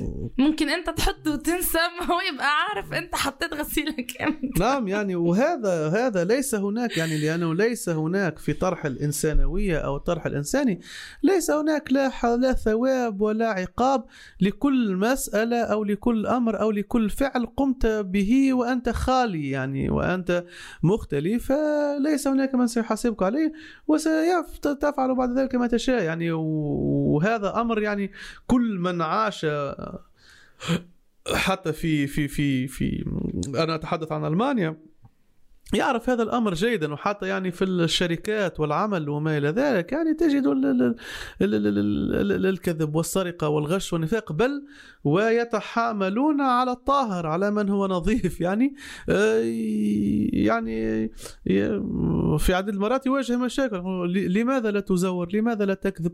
لماذا تقول الصراحة؟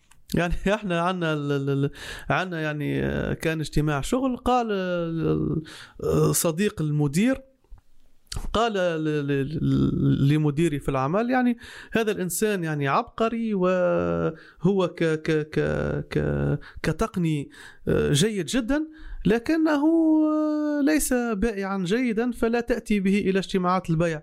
فقلت له لماذا يعني؟ ما ما تبرير ذلك؟ قال إنه صريح جدا.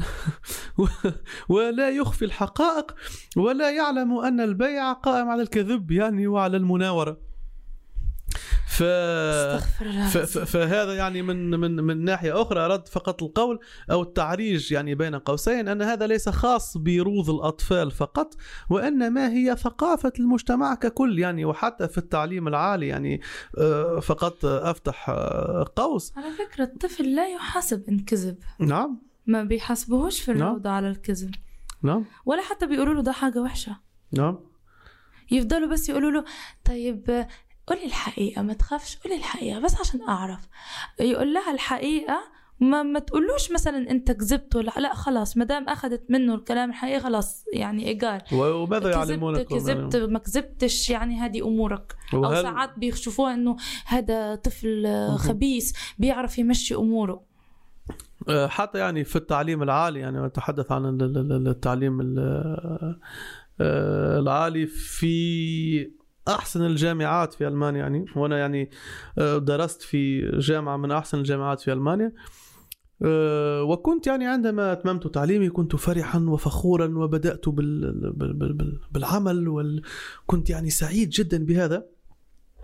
آه، وعندما يعني احتجنا في في ال- في العمل إلى بعض ال- ال- الشراكة مع الجامعات قلت لهم نشترك مع الجامعة التي درست فيها. عندي فيها يعني معارف واستطيع أن أتواصل معهم وهم رحبوا بالفكرة جيدا لأن جامعة مرموقة جدا. فلما اشتغلنا مع الجامعة يعني وقمنا بالمشاريع المشتركة اكتشفت يعني أن الشركات تتزايد على رؤوس الطلبة بالرأس يعني وبال وبالتشابتر يعني الاستاذ يزايد يقول أنا مثلا عندي هذه المحاضرة الفلانية يأتيني فيها كذا كذا طالب كل في كل سداسي فلو أردت أن يكون ربع المنهج مثلا كما تريد أنت أدفع لي كذا كذا.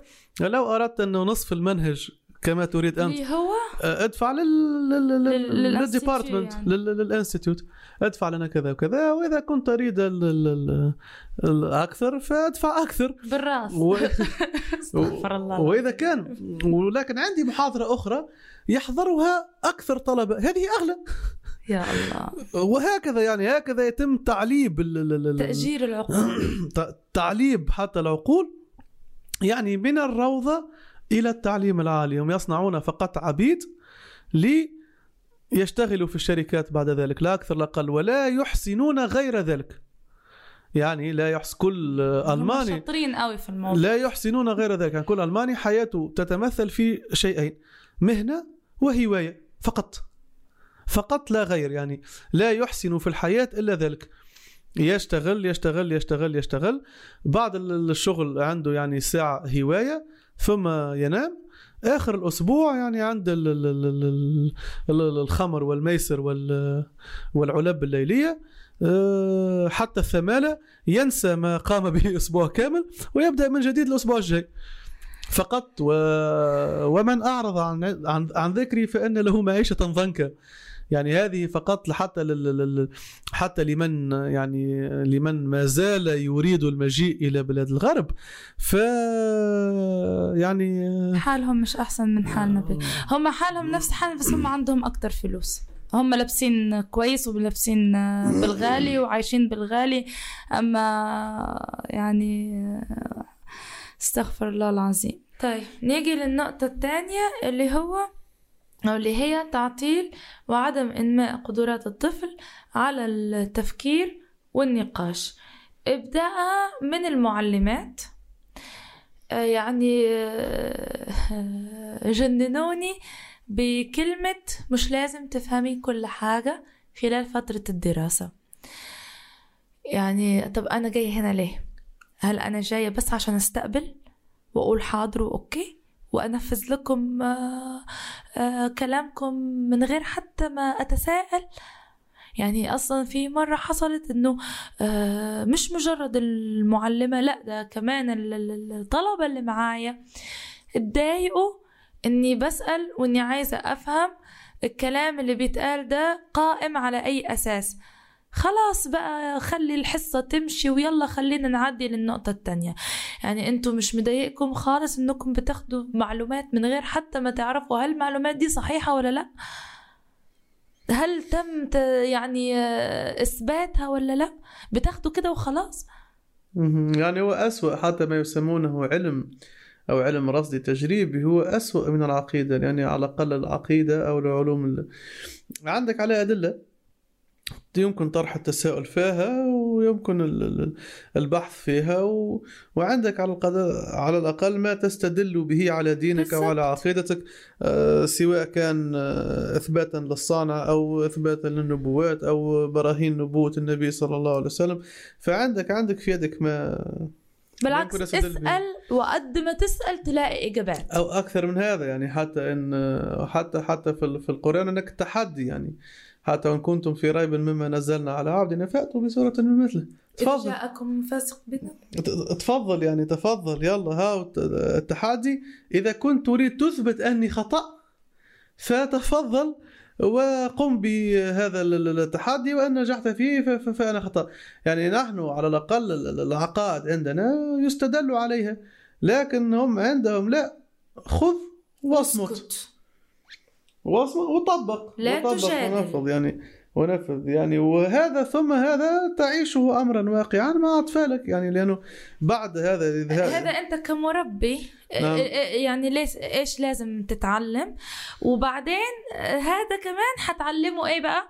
للعيال اللي عندك. إنه قوانين الفصل ما نناقشهاش القواعد تتنفذ. ليه؟ مش لازم نفهم كل حاجة.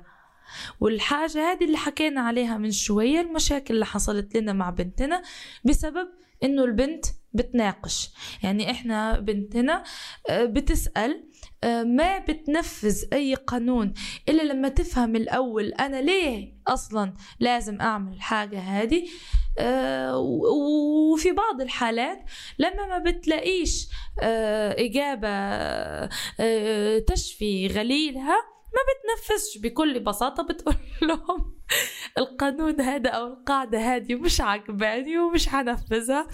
بل بالعكس إنها في بعض الأحيان بتقترح تجديد وتغيير من من بعض من قواعد الفصل اللي هو والله أنا يعني فخورة ببنتي إنها بتعمل كده لكن تم استدعائنا كذا مرة للروضة.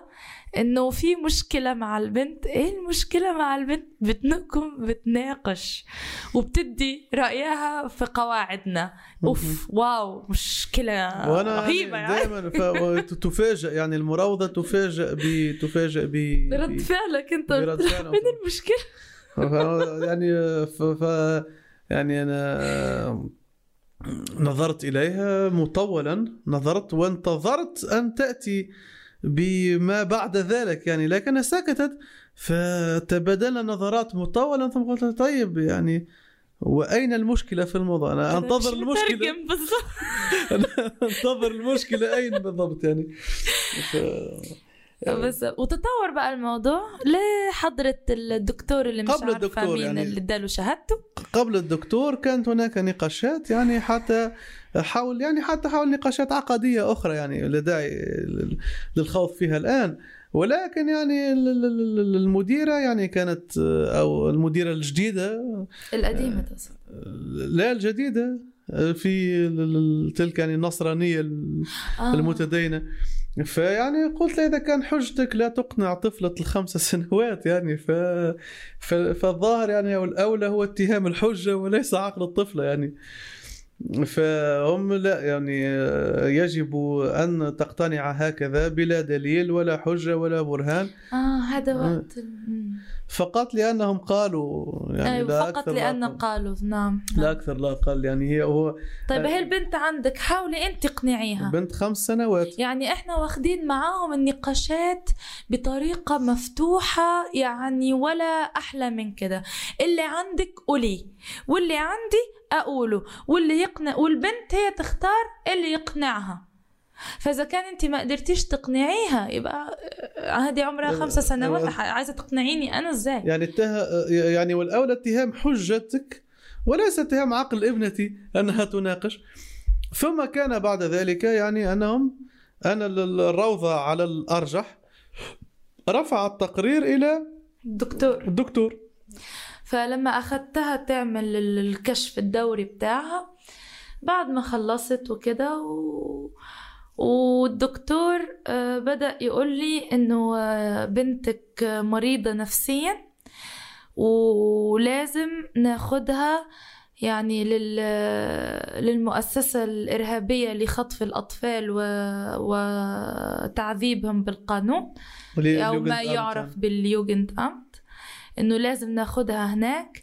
والبنت محتاجة رعاية طبية خاصة آه، من الناحية النفسية لأنه البنت مريضة نفسيا ومرض آه، عميق. أنا كوالدتها وكأبوها لسنا مؤهلين إننا نقدر نعتني بيها أو إننا نساعدها أو إننا آه، نحتوي مرضها النفسي. ليه يا دكتور بنتي مريضة نفسيا؟ لأنه بنتك آه، بتفكر كتير والبنت آه، يعني آه، ذكية زيادة شوية عن الطبيعي واللي هي هذه حاجة ما تفرحش. بالعكس المفروض إنك تقلقي وهذا عامل أو مؤشر خطير ممكن يؤدي في المستقبل إلى مشاكل اجتماعية كبيرة جدا. وال... يعني هو في وسط وفي وسط الكلام يقول انها انها إنها مريضة نفسيا. نعم. إنها حاول يقنعني إنه بنتي مريضة نفسيا وإذ يفو يعني يفاجأ آه، بإني آه، متخصصة ومن هذا المجال يعني. يعني ويا عيب اللي أعطاك شهادة الدكتور ما أعرفش مين اللي اداها في لقطة هزلية مقززة صارت قدامي بقيت مش مصدقة نفسي إنه يعني هو ده دكتور. أنت إزاي بقيت دكتور بالشكل المقزز هذا؟ المهم فتجاذبنا يعني أطراف الحديث وكده ففهم إنه أنا فاهمة وإنه مش حيعرف يستعبطني يعني.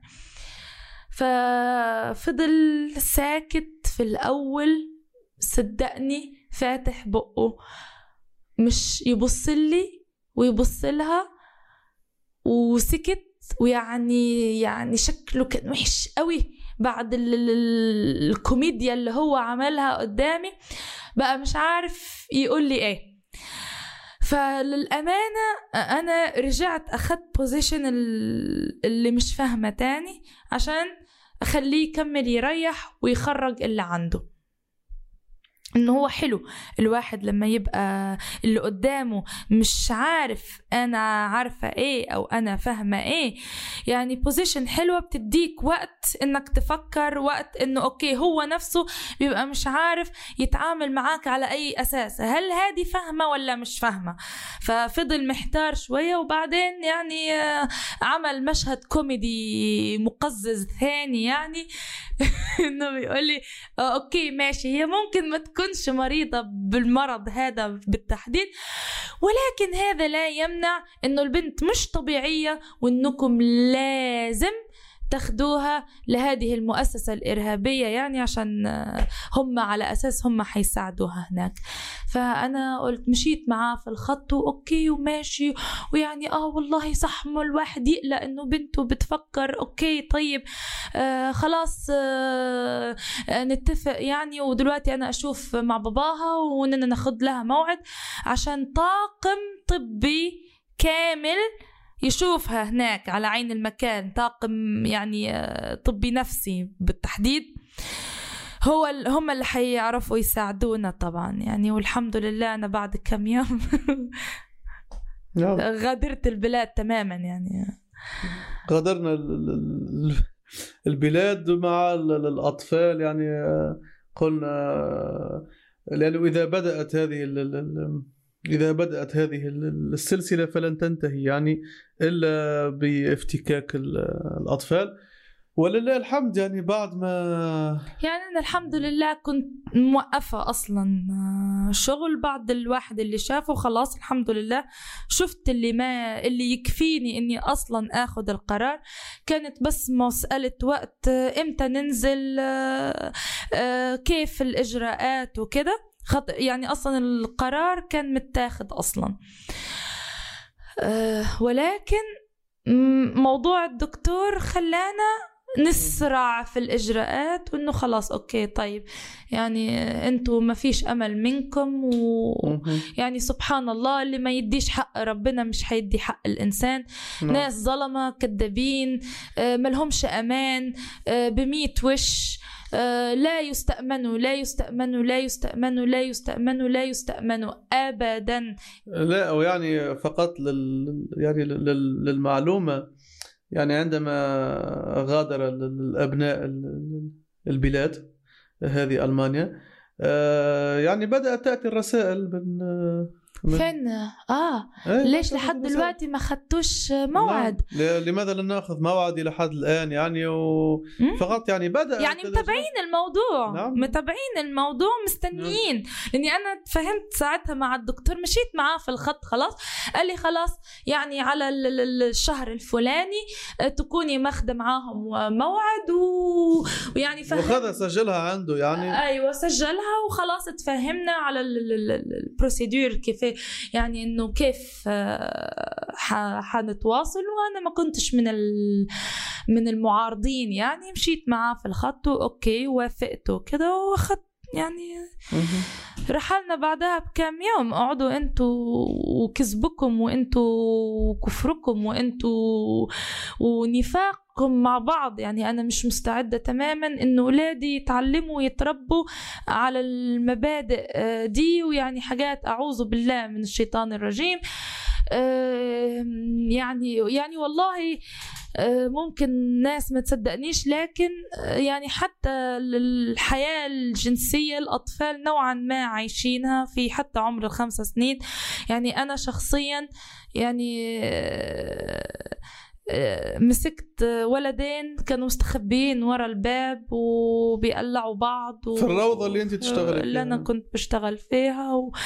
لا يعني أنا شفت ما يكفي إني أقول خلاص آه أنتوا شغلكم مع السلامة لكم مش عايزة مش. عايزة وبعدين كملت خلاص. ما أخذت يعني أروح بالولاد لكم دينكم ولي دين دينكم هذا ما ما يتوافقش مع ديني ولا أقبله ولا أقبل إنه ولادي تتربى على هذه ال ال- يعني ال- ال- ال- السخافات. و... وفكرة إنهم هم بيحترموا الناس كلها وكذب ما بيحترموش. يعني طول فترة شغلي كان بيتم الزن عليا إنه ليه لابسة الحجاب؟ طب اقلعيه. طب آه، يعني شوف سبحان الله. إنهم في فترة المدرسة آه، في فترة الدراسة يعني يقعدوا يقولوا إنه آه لا والحجاب ممكن يعمل حاجب بينك أنت والولاد. يعني لازم يقنعوك بأي طريقة إنه لبسك هذا آه مش كويس وإنه مظهرك ده غير لائق.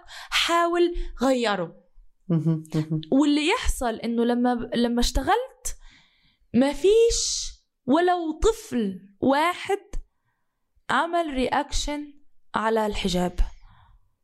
يعني الحاجة الوحيدة الأطفال كانوا ساعات بيقولوا لي يعني آه يعني طلبوا مني الأطفال ساعات إنه ورينا شعرك. قلت لهم أوكي. وش فتحت يعني وريتهم شعري العيال شافوه مسكوه ورجعت لبست طرحتي تاني. ومن هداك اليوم لحد آخر يوم في شغلي ما فيش طفل رجع تاني طرح الموضوع عليا. يعني حتى اللي خلى حتى المديرة في المدرسة إنها استغربت إنه إيه ده؟ يعني قالت أنا كنت متوقعة رياكشن تانية من الأطفال. يعني هذه طبيعة سبحان الله يعني فطرة. ما, ما فيش مشكلة خالص اللي قعدوا يحاولوا يقنعوني وشيلي وهذا يعني حاجة آه، كبت للمرأة وخليكي حرة ويعني زن زن وهذا يعني هذا اللي يحصل في ال في ال فأنت في المطابخ الداخلية أيوة. للأسرة البيداغوجية يعني لأسرة التعليم يعني وللتذكير بهذه النظارة بهذه النظرة تستلم المربية طفلك يا مسلم يعني. بهذه النظرة تستلم المربية طفلك و... فيجب أن تسأل نفسك يعني هل تأمن على طفلك يعني أنه يتربى عندهم بها على هذا في طفولته من ثم في المدرسة ومن ثم في الجامعة ومن أجل ماذا يعني؟ من أجل ماذا؟ وحتى وحتى وإن يعني التزمت بقواعد لعبتهم بالنقاش والحوار والحجة وال وال وال وال والبرهان والدليل فاتهموا ابنتنا يعني حرفيا بالإفراط في التفكير وبدأوا في في وبدأوا في اتجاه أمراض نفسية والأمراض في إجراءات افتكاكها يعني في إجراءات افتكاكها وحتى عندما فررنا بها ولله الحمد هي وأخوها يعني إحنا نذكر البنت لأنها الكبرى ولا فأخوها يواجه تقريبا نفس المشاكل يعني. بدأت يعني الرسائل تأتي وبدأ فين وبدأ الاستفسار يلا أينكم؟ آه، فقلنا إنه لله الحمد آه، أنا اننا خرجنا من القرية الظالم أهلها. وهي يعني كذلك يعني دعوة لأي مسلم عنده أطفال في بلاد الغرب. ماذا تنتظر؟ ماذا تنتظر يعني؟ ماذا هل تنتظر أن تأتي ليسبوا أطفالك يعني؟ هل تنتظر أن يأخذوهم ثم يعني تبدأ أنك يعني تتحرك؟ يعني ماذا تنتظر؟ ماذا تنتظر يعني؟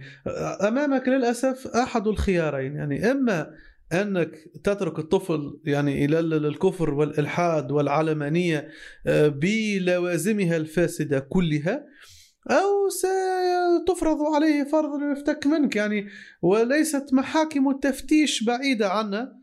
في التاريخ وليست مأساة الإيجور بعيدة عنا في الجغرافيا يعني. هي نفس المأساة بديكور ولبس مختلف فقط بس. وهذا يعني يعني هل قام أمر بذلك الحزب الشيوعي أم أمر بذلك البرلمان؟ يعني هل كان ذلك بطريقة ديكتاتورية أو بطريقة ديمقراطية؟ فالهدف واحد هو الحرب على هذا الدين الحرب على هذه العقيدة والحرب على آخر سد ما زال يقف ضد الحرية البهيمية ضد أهواء الإنسان ضد عبادة الإنسان لنفسه ولأهوائه وضد أن يتخذ البشر بعضهم بعضا اربابا. فماذا تنتظرون يعني؟ ماذا ما الذي ما الذي ما, الذي يبقيكم في هذه البلاد يعني؟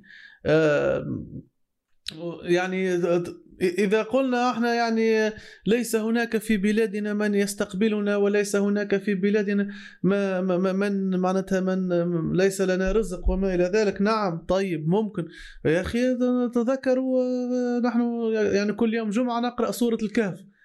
في الفتية في في في أهل الكهف ماذا قالوا؟ قالوا إلى الكهف ينشر لكم ربكم من رحمته. يعني نشر الله لهم رحمته في كهف.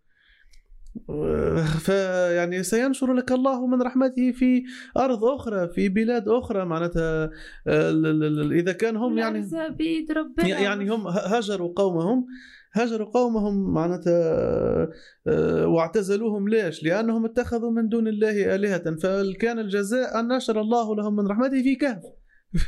اللي هو الذي هو يعني أصل الأصل فيه الاستيحاش يعني آه، صار هو مصدر الرحمة والسعة والأمان يعني. آه، آه، وإن كنت ما أنت تقول يعني إحنا نريد أن نضمن رزق أطفالنا ونريد أن نضمن مستقبل أطفالنا وما إلى ذلك. فاسأل نفسك هل أطفالك هم هدف أم وسيلة فإن كان أطفالك معناتها اسأل ما هو الهدف وما هو الوسيلة؟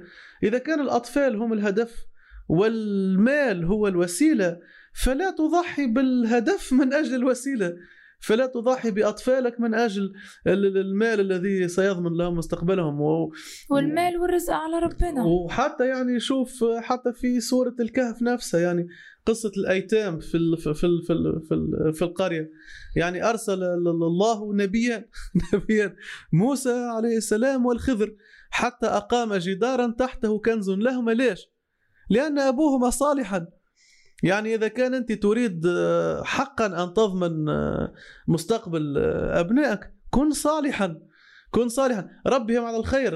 قصة سيدنا موسى عندما أتى أهل مدين الشيخ الذي كان عنده بنتان كان ظاهر من الآية أنه كان يعني مربي البنتين على الحشمة وأنهم لم يريد أن يختلط مع الرجال ولم يسقي حتى يعني يفرغ الرجال وأنها حتى لما إحداهما كلمت موسى يعني كلمته على استحياء فجاءته إحداهما تمشي على استحياء. يعني الرجل الذي ربى بنتيه يعني على الحشمة والعفة والحياء كيف كيف أرسل الله له نبي يرعى له غنمه معناتها ويقوم به وببناته. ولذلك يعني فالرزق من عند الله والتوفيق من عند الله والسعة من عند الله والرحمة من عند الله.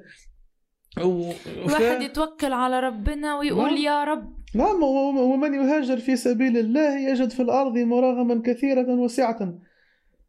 يعني فهاجروا في سبيل الله يعني. والنصيحة التي أتمناها معناتها والتي والتي آه، أظن أنه معناتها يجب أن نعمل بها لا محالة هو أن لا يبحث كل عن خلاصه الفردي أن نهاجر جماعات. يا أخي طيب ليس هنالك من هو في استقبالنا في بلادنا؟ تعال إحنا نشكل مجموعات. تكتل. نعمل جمعيات نهاجر فيها مع بعضنا. نفتتح شركات مع بعضنا في بلدان. يا أخي إحنا ليش نشتغل عند الكفار ونقوي اقتصادهم ونقويهم علينا أكثر وأكثر؟ كل واحد يروح بلده يشتغل فيها واللي بلده في حرب تعال أهلا وسهلا في أي حتة في, في أي يعني بلد آخر. ويمكن يعني خاصة من عندهم الجنسيات يعني. يا أخي ماذا تنتظر يعني؟ يمكن حتى أن مثلا يعني أن يجتمعوا ثلاثة وأربعة وخمسة ويفتتحوا شركة مع بعضهم ويعودوا. يمكن يا أخي حتى في على أضعف الإيمان. ارسل زوجتك وابنائك كمرحلة أولى على كمرحلة الأقل. أولى حتى حتى لعل الله يحدث بعد ذلك امرا. شوف ربنا يفتح لك فين. لعل الله يحدث بعد ذلك امرا. يعني حتى أرسل الزوجة والأبناء وشوف يعني أو يعني أكيد يعني هناك عندك علاقات مع إخوانك في في في المهجر اجتمعوا اثنين ثلاثة افتتحوا مشروع واسألوا الله التوفيق يعني اخلصوا النية لله وسوف يجعل لكم مخرجا يعني. لكن أن نبقى معناتها هنا نقوي اقتصادهم نقوي سوادهم نقوي شوكتهم علينا مع أنهم يختطفون أبناءنا. فهذا يعني فهذا يعني الواحد فهذا يشوف الأمهات بتدفن قلبه يوجعه يسمع الناس اللي بتحكي على عيالها اللي بتتخطف قلبه يوجعه الأب اللي بنته رجعوها له في كفنها ومقتولة حسبي الله ونعم الوكيل. الفلسطيني هذاك. آه، يعني حاجة توجع القلب.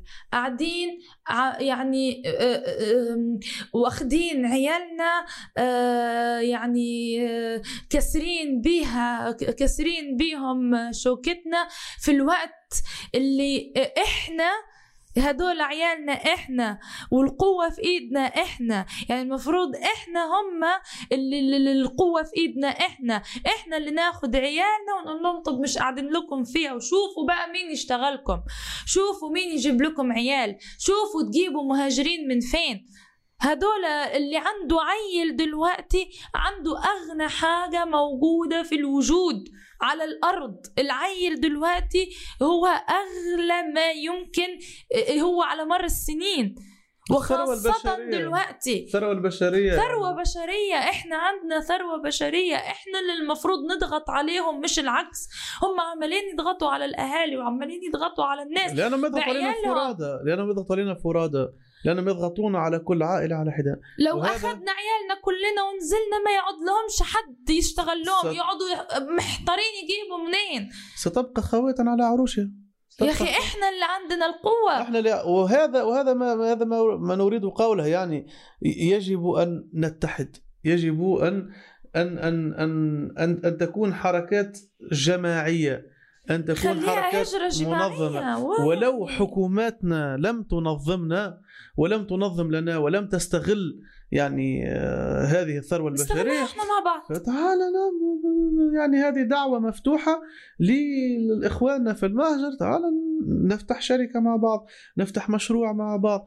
اعمل أي ابلكيشن بلاتفورم الناس تتجمع فيها كل واحد يكتب إيش عنده يشوف مين اللي يقدر يشغله. طب تعالى يعني أما إنه الواحد يخلي لهم عياله ياخدوه ياخدوهم منه واحد ورا واحد إننا نشوف أمهات كل شوية واحدة ورا واحدة بتدفن وإننا نشوف عيال واحد ورا واحد بيتخطف وواحد ورا واحد بيتدفن. ورجال وإحنا قاعدين نتفرج؟ ليه؟ ورجالنا يشتغلون يعني ويقوون اقتصادهم ويقوون شركاتهم ويقوون مجتمعاتهم يعني. يعني شيء يعني يوجع القلب. كل أم بتموت هي أمي كل عيل بيتخطف هو ابني وهي بنتي كل واحد بيتحرق على أهله أنا بتحرق معاه.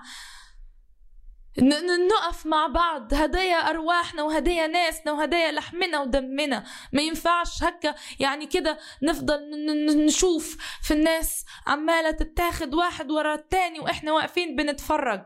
يعني وأقصى ما تمكنا من فعله مظاهرة. يعني طيب هي أمر جميل وأمر محمود انه قام الإخوة بمظاهرة يعني للتعريف بالموضوع وما إلى ذلك. لازم نقف مع بعض أكتر من كده. لازم إحنا اللي نعمل عليهم الضغط مش العكس. إحنا اللي ناخد عيالنا ونروح بيهم مش العكس. نعم نعم. ناخد عيالنا قبل ما ياخدوهم مننا. واللي مفكر حاله يعني أقوى منهم كلهم وإنه حيقدر عليهم يعني هذا وهم. والهروب هدول يعني حتى لمن يتوهم أنه سيستمر الهروب ات لا محالة. الهروب ات لا محالة يعني كما قلت محاكم التفتيش ليست بعيدة عنا يعني لا في التاريخ ولا في الجغرافيا. يعني أنك ستضطر لترك هذه البلاد عاجلا أم آجلا ستضطر إلا في حالة تنازلت على دينك. وسيصير الناس كما أخبر رسول الله صلى الله عليه وسلم إلى فسطتين يعني فسطاط نفاق لا إيمان فيه وفسطاط نفاق لا إيمان فيه. وال وال وال وان ان ان يعني أن تأتي مثل هذه الابتلاءات وأن تأتي مثل هذه ال ال ال الامتحانات هي هي لا تحسبوه شرا لكم بل هو خير. لأنها ستسارع في وتيرة التمايز بين ال بين بين بين بين الصفوف. أنا لا أقول أن كل من يبقى هنا هو منافق أنا لا أقول ذلك لكنه مخطئ كأنه مخطئ. مخطئ لأن يعني إحنا نتكلم من داخل النظام من داخل النظام التعليمي يعني آه، آه، فهمناه وتمكنا منه واشتغلنا فيه. ومنه فهذا أمر يعني آه، نخبركم أن لن تستطيع مقاومته بمفردك هذه يعني آه، حقيقة ثابتة إلا بمعية الله سبحانه وتعالى. والسؤال الثاني يبقى لماذا؟ في مقابل ماذا يعني؟ لو كان في مقابل المال كما قلنا يعني لو كان في مقابل المستقبل فهو كما قلنا. ويعني نخرج الآن بنظام وبحركة منظمة وب يعني وب وب و... وعلى رحب. خير من أن نخرج مجبريا يعني ويضطر أغلبنا إلى ترك يعني أمواله وممتلكاته والفرار بجلده كما حصل مع أسلافنا في إسبانيا يعني. وهذا معناتها هذه هذه مرة أخرى يعني دعوة مفتوحة. لمن كان يريد ال- الفرار بجلده أن نتوحد أن حفاظاً نتحد أن. نجتمع أن نجتمع وأن لا يبحث كل واحد عن الخلاص الفردي لأن يعني ما يميز أمتنا أنها أمة أمة يتداعى بعضها لبعض ويساند بعضها بعض يعني. ف... فهذه نصيحة يعني إلى كل إخواننا. وطول ما إحنا قاعدين هنا إذا كان النهارده بنسمع عن الحكايات هذه في ال في ال في التسجيلات بكرة ممكن تكون أنت بعد بكرة ممكن يكون جارك بعد بعد بكرة ممكن تكون أختك.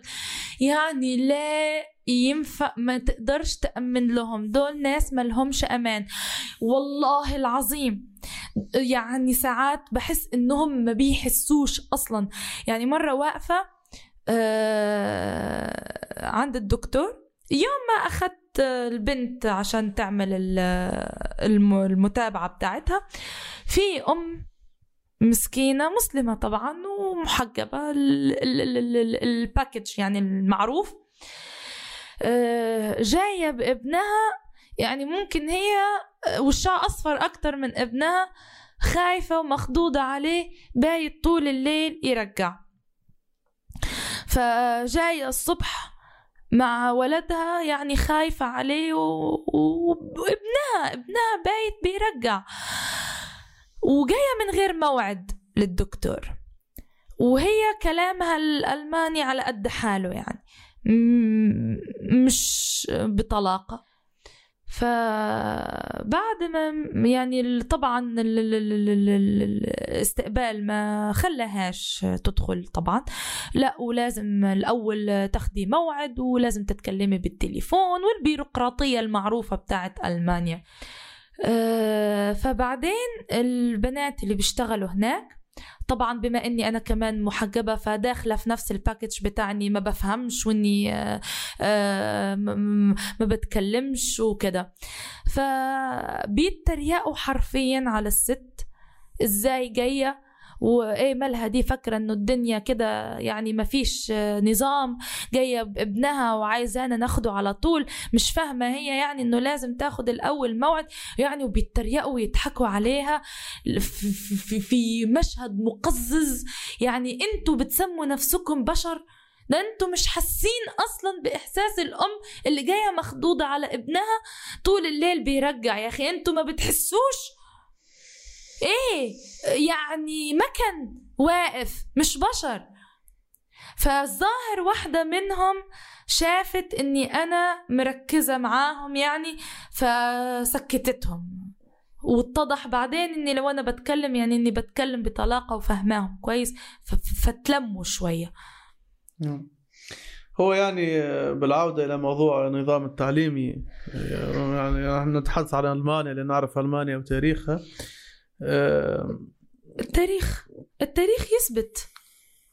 طيب يعني يعني لو تحدثنا على تاريخ النظام التعليمي في ألمانيا وكيف استخدم معناتها النظام السياسي النظام التعليمي؟ 1848 وقت اللي حصلت ال bürgerliche Revolution على ال- ال- الثورة الشعبية. الشو... الثورة الشعبية. من ضمن ال- ال- التغييرات اللي حصلت معاهم إنه يعني إنه المدرسة تبقى للطبقات كلها.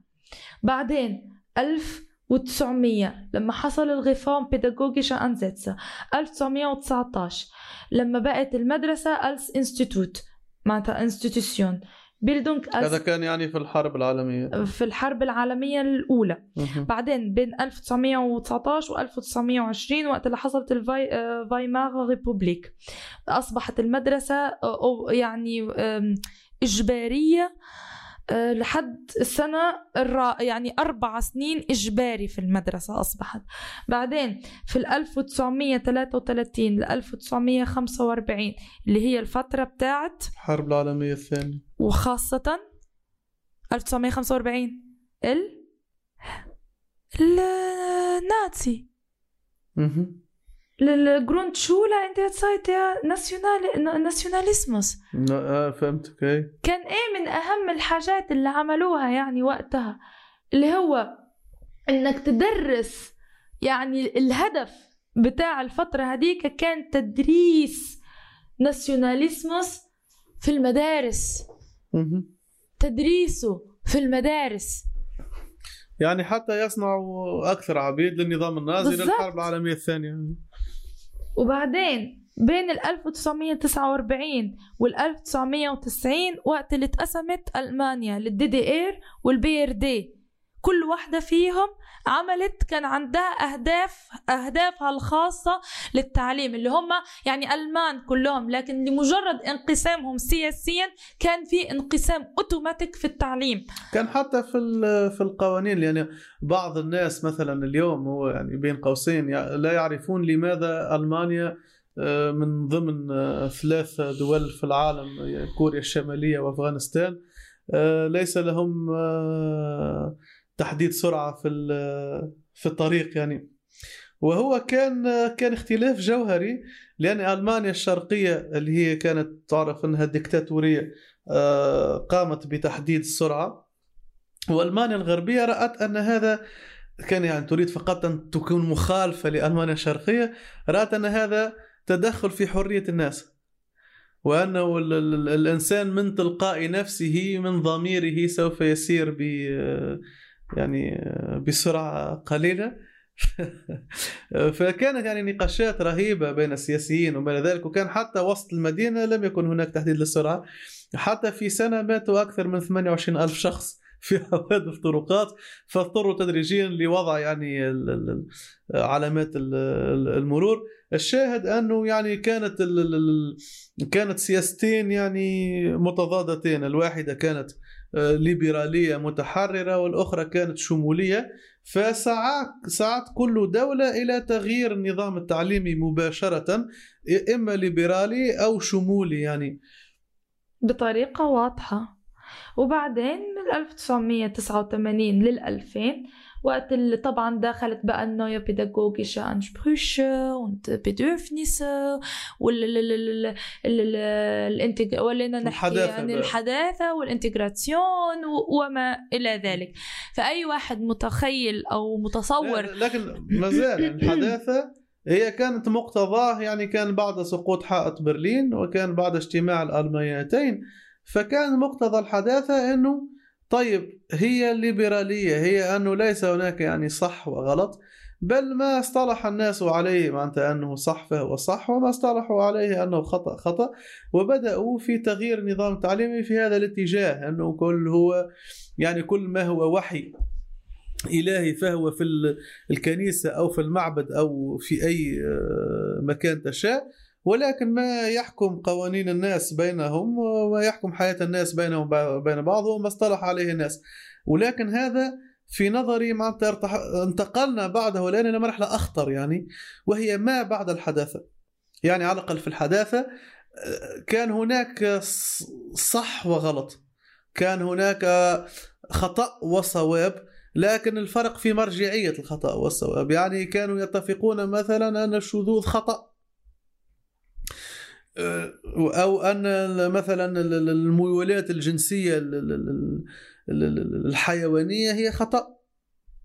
ثم بعد ذلك الآن انتقلنا إلى ما بعد الحداثة أنه ليس هنالك لا خطأ ولا صواب لا من مرجع ولا من غير مرجع. وحتى ما اصطلح الناس أنه خطأ فالاصطلاح يلزم المجموعة التي اصطلحت عليه. بالضبط. هذا لا يشمل القوانين العامة لأنه لو تسقط تلك القوانين العامة بمقتضى ما بعد فوضى. الحداثة فتركنا فوضى. بعضهم يومئذ يموج في بعض فوضى. يعني فستصبح حياة بهيمية وال- والذي يتصور يعني ك- يعني ك- كما رأينا الآن أنه كل نظام سياسي مفصولة عن ال- ال- المدرسة المدرسة هي معبد التوجهات. نعم والكنيسه اختيارية والمدرسة إجبارية. بالضبط. والمسجد اختياري والمدرسة إجبارية المدرسة يعني. إجبارية. المدرسة هي المعبد اللي بيستخدم كوسيلة لصياغة العقول وتشكيل الأطفال بالأفكار اللي البرلمان أو الجهات المسؤولة على صياغة القوانين.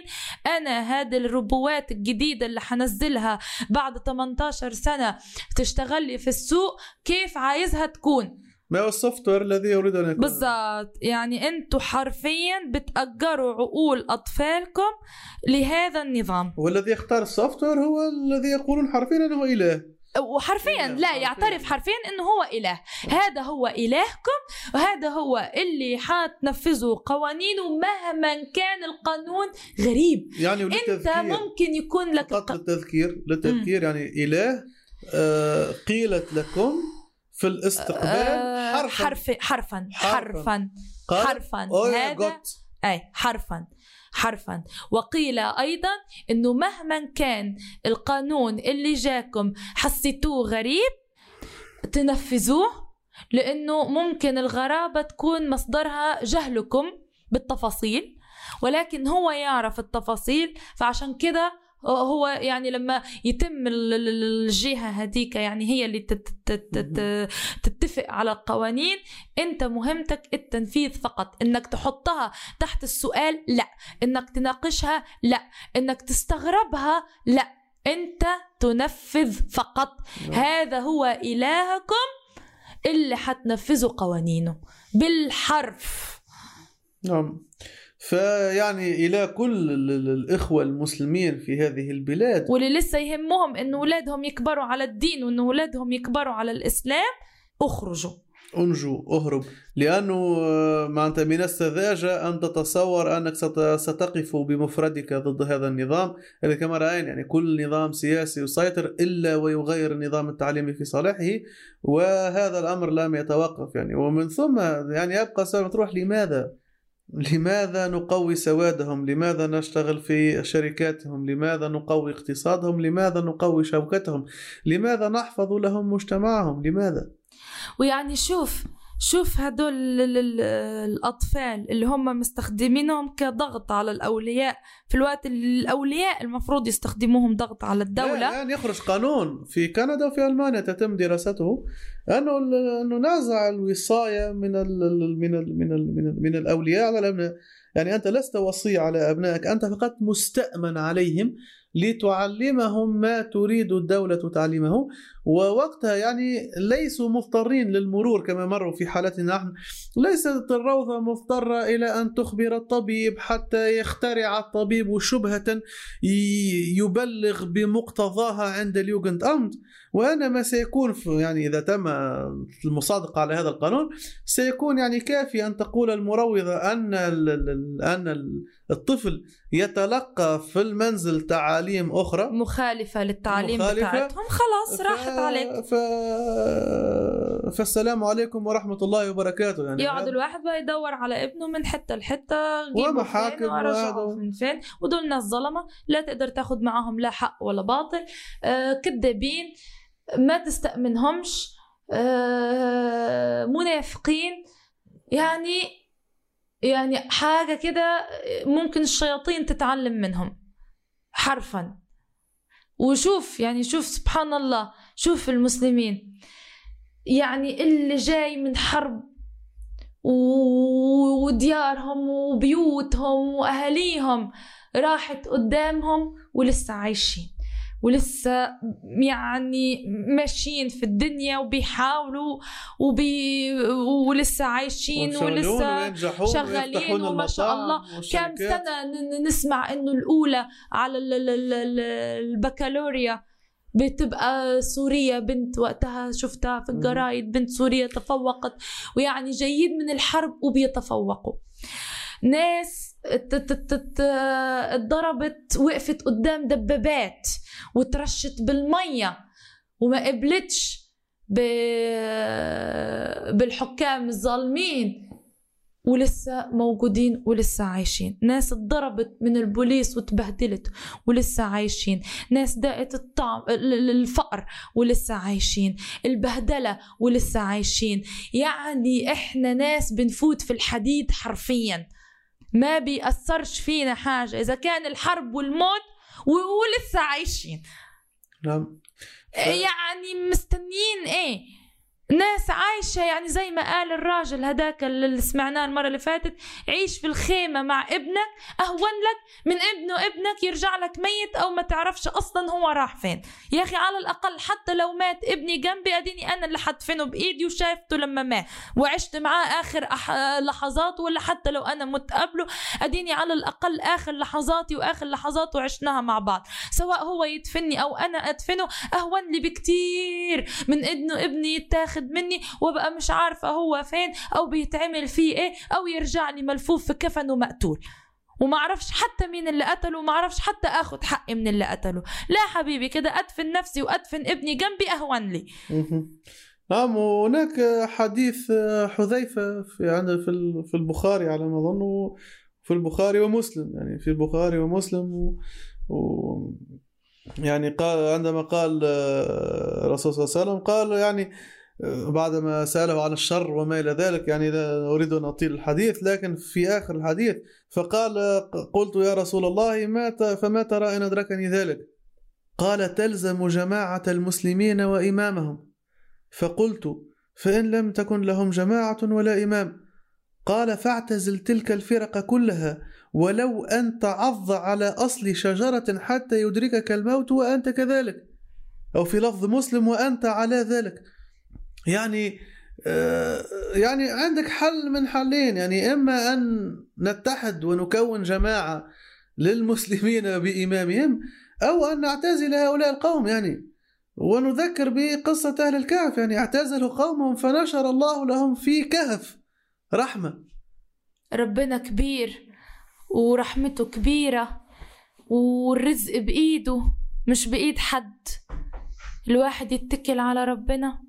يؤمن بربنا يكون إيمانه يقين إنه ربنا مش حيسيب حد. يا رب توكلت عليك.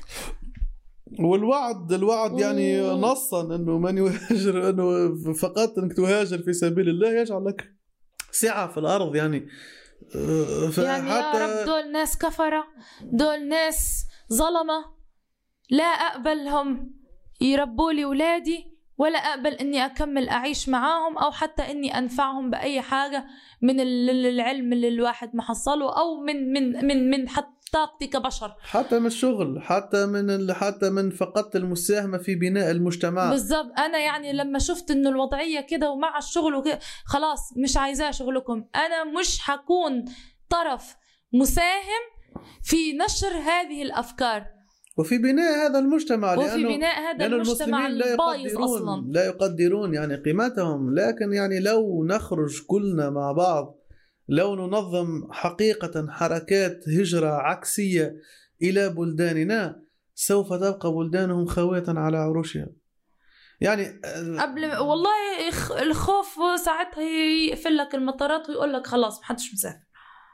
خلي العيال وسافر ولا خلي العيال وسافر ولا لو سافرت تخسر شغلك. حتى لو إذا كان الناس فكرت في الأول إنها تبعت عيالها و... وزوجاتهم كمرحلة أولى وبعدين هم يبقوا يظبطوا نفسهم ويرجعوا. يخسر شغل. الرزق بيد ربي. طيب كلمة أخيرة. اللي موجود ياخد ولاده ويروح أو على الأقل كخطوة أولى يخلي زوجته تمشي هي والعيال. ويرجعوا وسط أهاليهم. ويعني والله يعني بلادنا بالقرف اللي فيها كله وبالهم اللي فيه كله أهون من إنه الواحد يشوف ابنه بيتاخد من قدام عينه. يعني بمشاكلنا أو على الأقل وسط أهالينا. ما إحناش عايشين كل واحد لوحده. أو الواحد آه، شوية عند أمه شوية عند أبوه شوية العمومة الخيلان. يعني الواحد ما بيحسش إنه لوحده. بقرفنا بهمنا بمشاكلنا أهون. وإذا كان سكتنا على هذا ال- ال- ال- الموضوع حيزيدوا يستوحشوا أكثر وأكثر لا لأنه أنا أنا أريد يعني أتحدث مثلا عن عن عن ألمانيا تحديدا لأن نعرف ألمانيا جي- جيدا. يعني وزارة الخارجية الألمانية بالتعاون مع وزارة التربية والثقافة يعني تستثمر الكثير من الأموال في شمال أفريقيا. وفي. عدة دول في شمال أفريقيا. يعني لا أريد أن أذكر أسماء أسامي دول معينة. حتى لا يغضب منا يعني الإخوة في تلك البلدان. لكن عليكم الحذر. ال- ال- ال- الحكومة الألمانية تستثمر يعني من يريد فقط يعني لل- لل- لل- للتثبت آه، يعني يوم يد- يدور يدور اللي يدور يلاقي. دلوقتي كل شيء موجود. هناك أربع بلدان في شمال إفريقيا. انظروا إلى صفحات السفارات في تلك البلدان. انظروا إلى نشاط السفارة ماذا تفعل؟ سترون أنها تتوجه بنشاط معمق جدا لل... للأطفال للمدارس والمدارس والأطفال. في المناطق في المناطق الفقيرة،؟ الفقيرة والمناطق المهمشة يعني تصنع لهم المدارس الفاخرة وتجهزها بنوادي الثقافة والمسرح وما إلى ذلك من الأنشطة التي يسمونها ثقافية لإخ... لسلخ الناس سلخا من دينهم. يعني وفي المناطق المعدمة والفقيرة تجهيز مدارس على أعلى مستوى نوادي مسرح ونوادي فن أو عفن آه، بتمويل من الدولة ويتم معناتها ال- ال- ال- الإنفاق كذلك على ما يسمى بجمعيات المجتمع المدني لنشر هذه يعني ال lifestyle وهذه الثقافة بين الأطفال والمدارس يعني. وهناك يعني بدأت بدأت يعني حركات يعني توأمة بين ال- المدارس مم. والمعاهد. فيعني ويبعثون أطفالهم أو يرسلون أطفالهم يعني بعض الأسابيع إلى ألمانيا ثم يتلقون أطفال ألمان بعض الأسابيع عندهم. وكان يعني أمر قديم لكنه الآن صار مكثف يعني. و وهذا كله يعني كل هذا النشاط وكل هذه الاموال يعني ليست لله ورسوله وليست لحب الخير وهي لاستقطاب هذه الاطفال يعني يعني صرنا الان اطفالنا في بلداننا مستهدفون يعني ونذكر أنه في المناطق المعدومة في المناطق يعني النائية. ده اللي حيجي يعني- يقول له هات ابنك عندي حيبقى. يوزع وراه سيفرح. أصلا لما يخرج سيفرح. يعني حتى تحدثنا مع بعض المتساكنين في تلك المناطق فقلنا لهم يعني لا تخشون أن يأخذ هؤلاء أطفالكم؟ فردوا علينا وماله وماله خليه يا ياخذوه ريت. يا ريت ياخذوه. على الأقل يعيش له كم يوم حلوين. يعني مم. فالمسألة فالمسألة خطيرة يعني والمسألة متفاقمة ويجب يعني يجب أن يجب أن أن نفعل شيئا آه، نقف مع بعض كمجموعة نعم. ولادنا دول ولادنا ولادنا كلهم يعني قلب واحد وجع واحد أمهاتنا اللي بيدفنوا كل شوية دول قلب واحد ووجع واحد ولازم نحس على لحمنا ودمنا ما يروحش كده هدر وببلاش. هدول دمنا ولحمنا ولازم نزعل لزعلهم ونقف لموتهم ونعمل رد فعل للظلم اللي قاعد يمارس يوميا على أولادنا وعلى أهالينا. اليوم هي بكرة أنت اليوم هو بكرة أنت. محدش يحسب إنه آه، آه، لا لا ده بيحصل لل- للتانيين. أنت ممكن بكرة تصبح من ضمن التانيين. يعني وقلبي وجعني على الراجل اللي بنته رجعت له مقتولة يا عيني ومش عارف حتى مين اللي قتلها. مش عارف حتى ياخد حقها. لا حول ولا قوة إلا بالله. يعني وجع الله لا يوريه لحد واللي عرف يهرب ببنته الله يبارك له. هداك قصة الأردني اللي هرب هو وعياله. نعم. فقبل ما تقع الفاس في الراس خدوا عيالكم وروحوا لبلدانكم.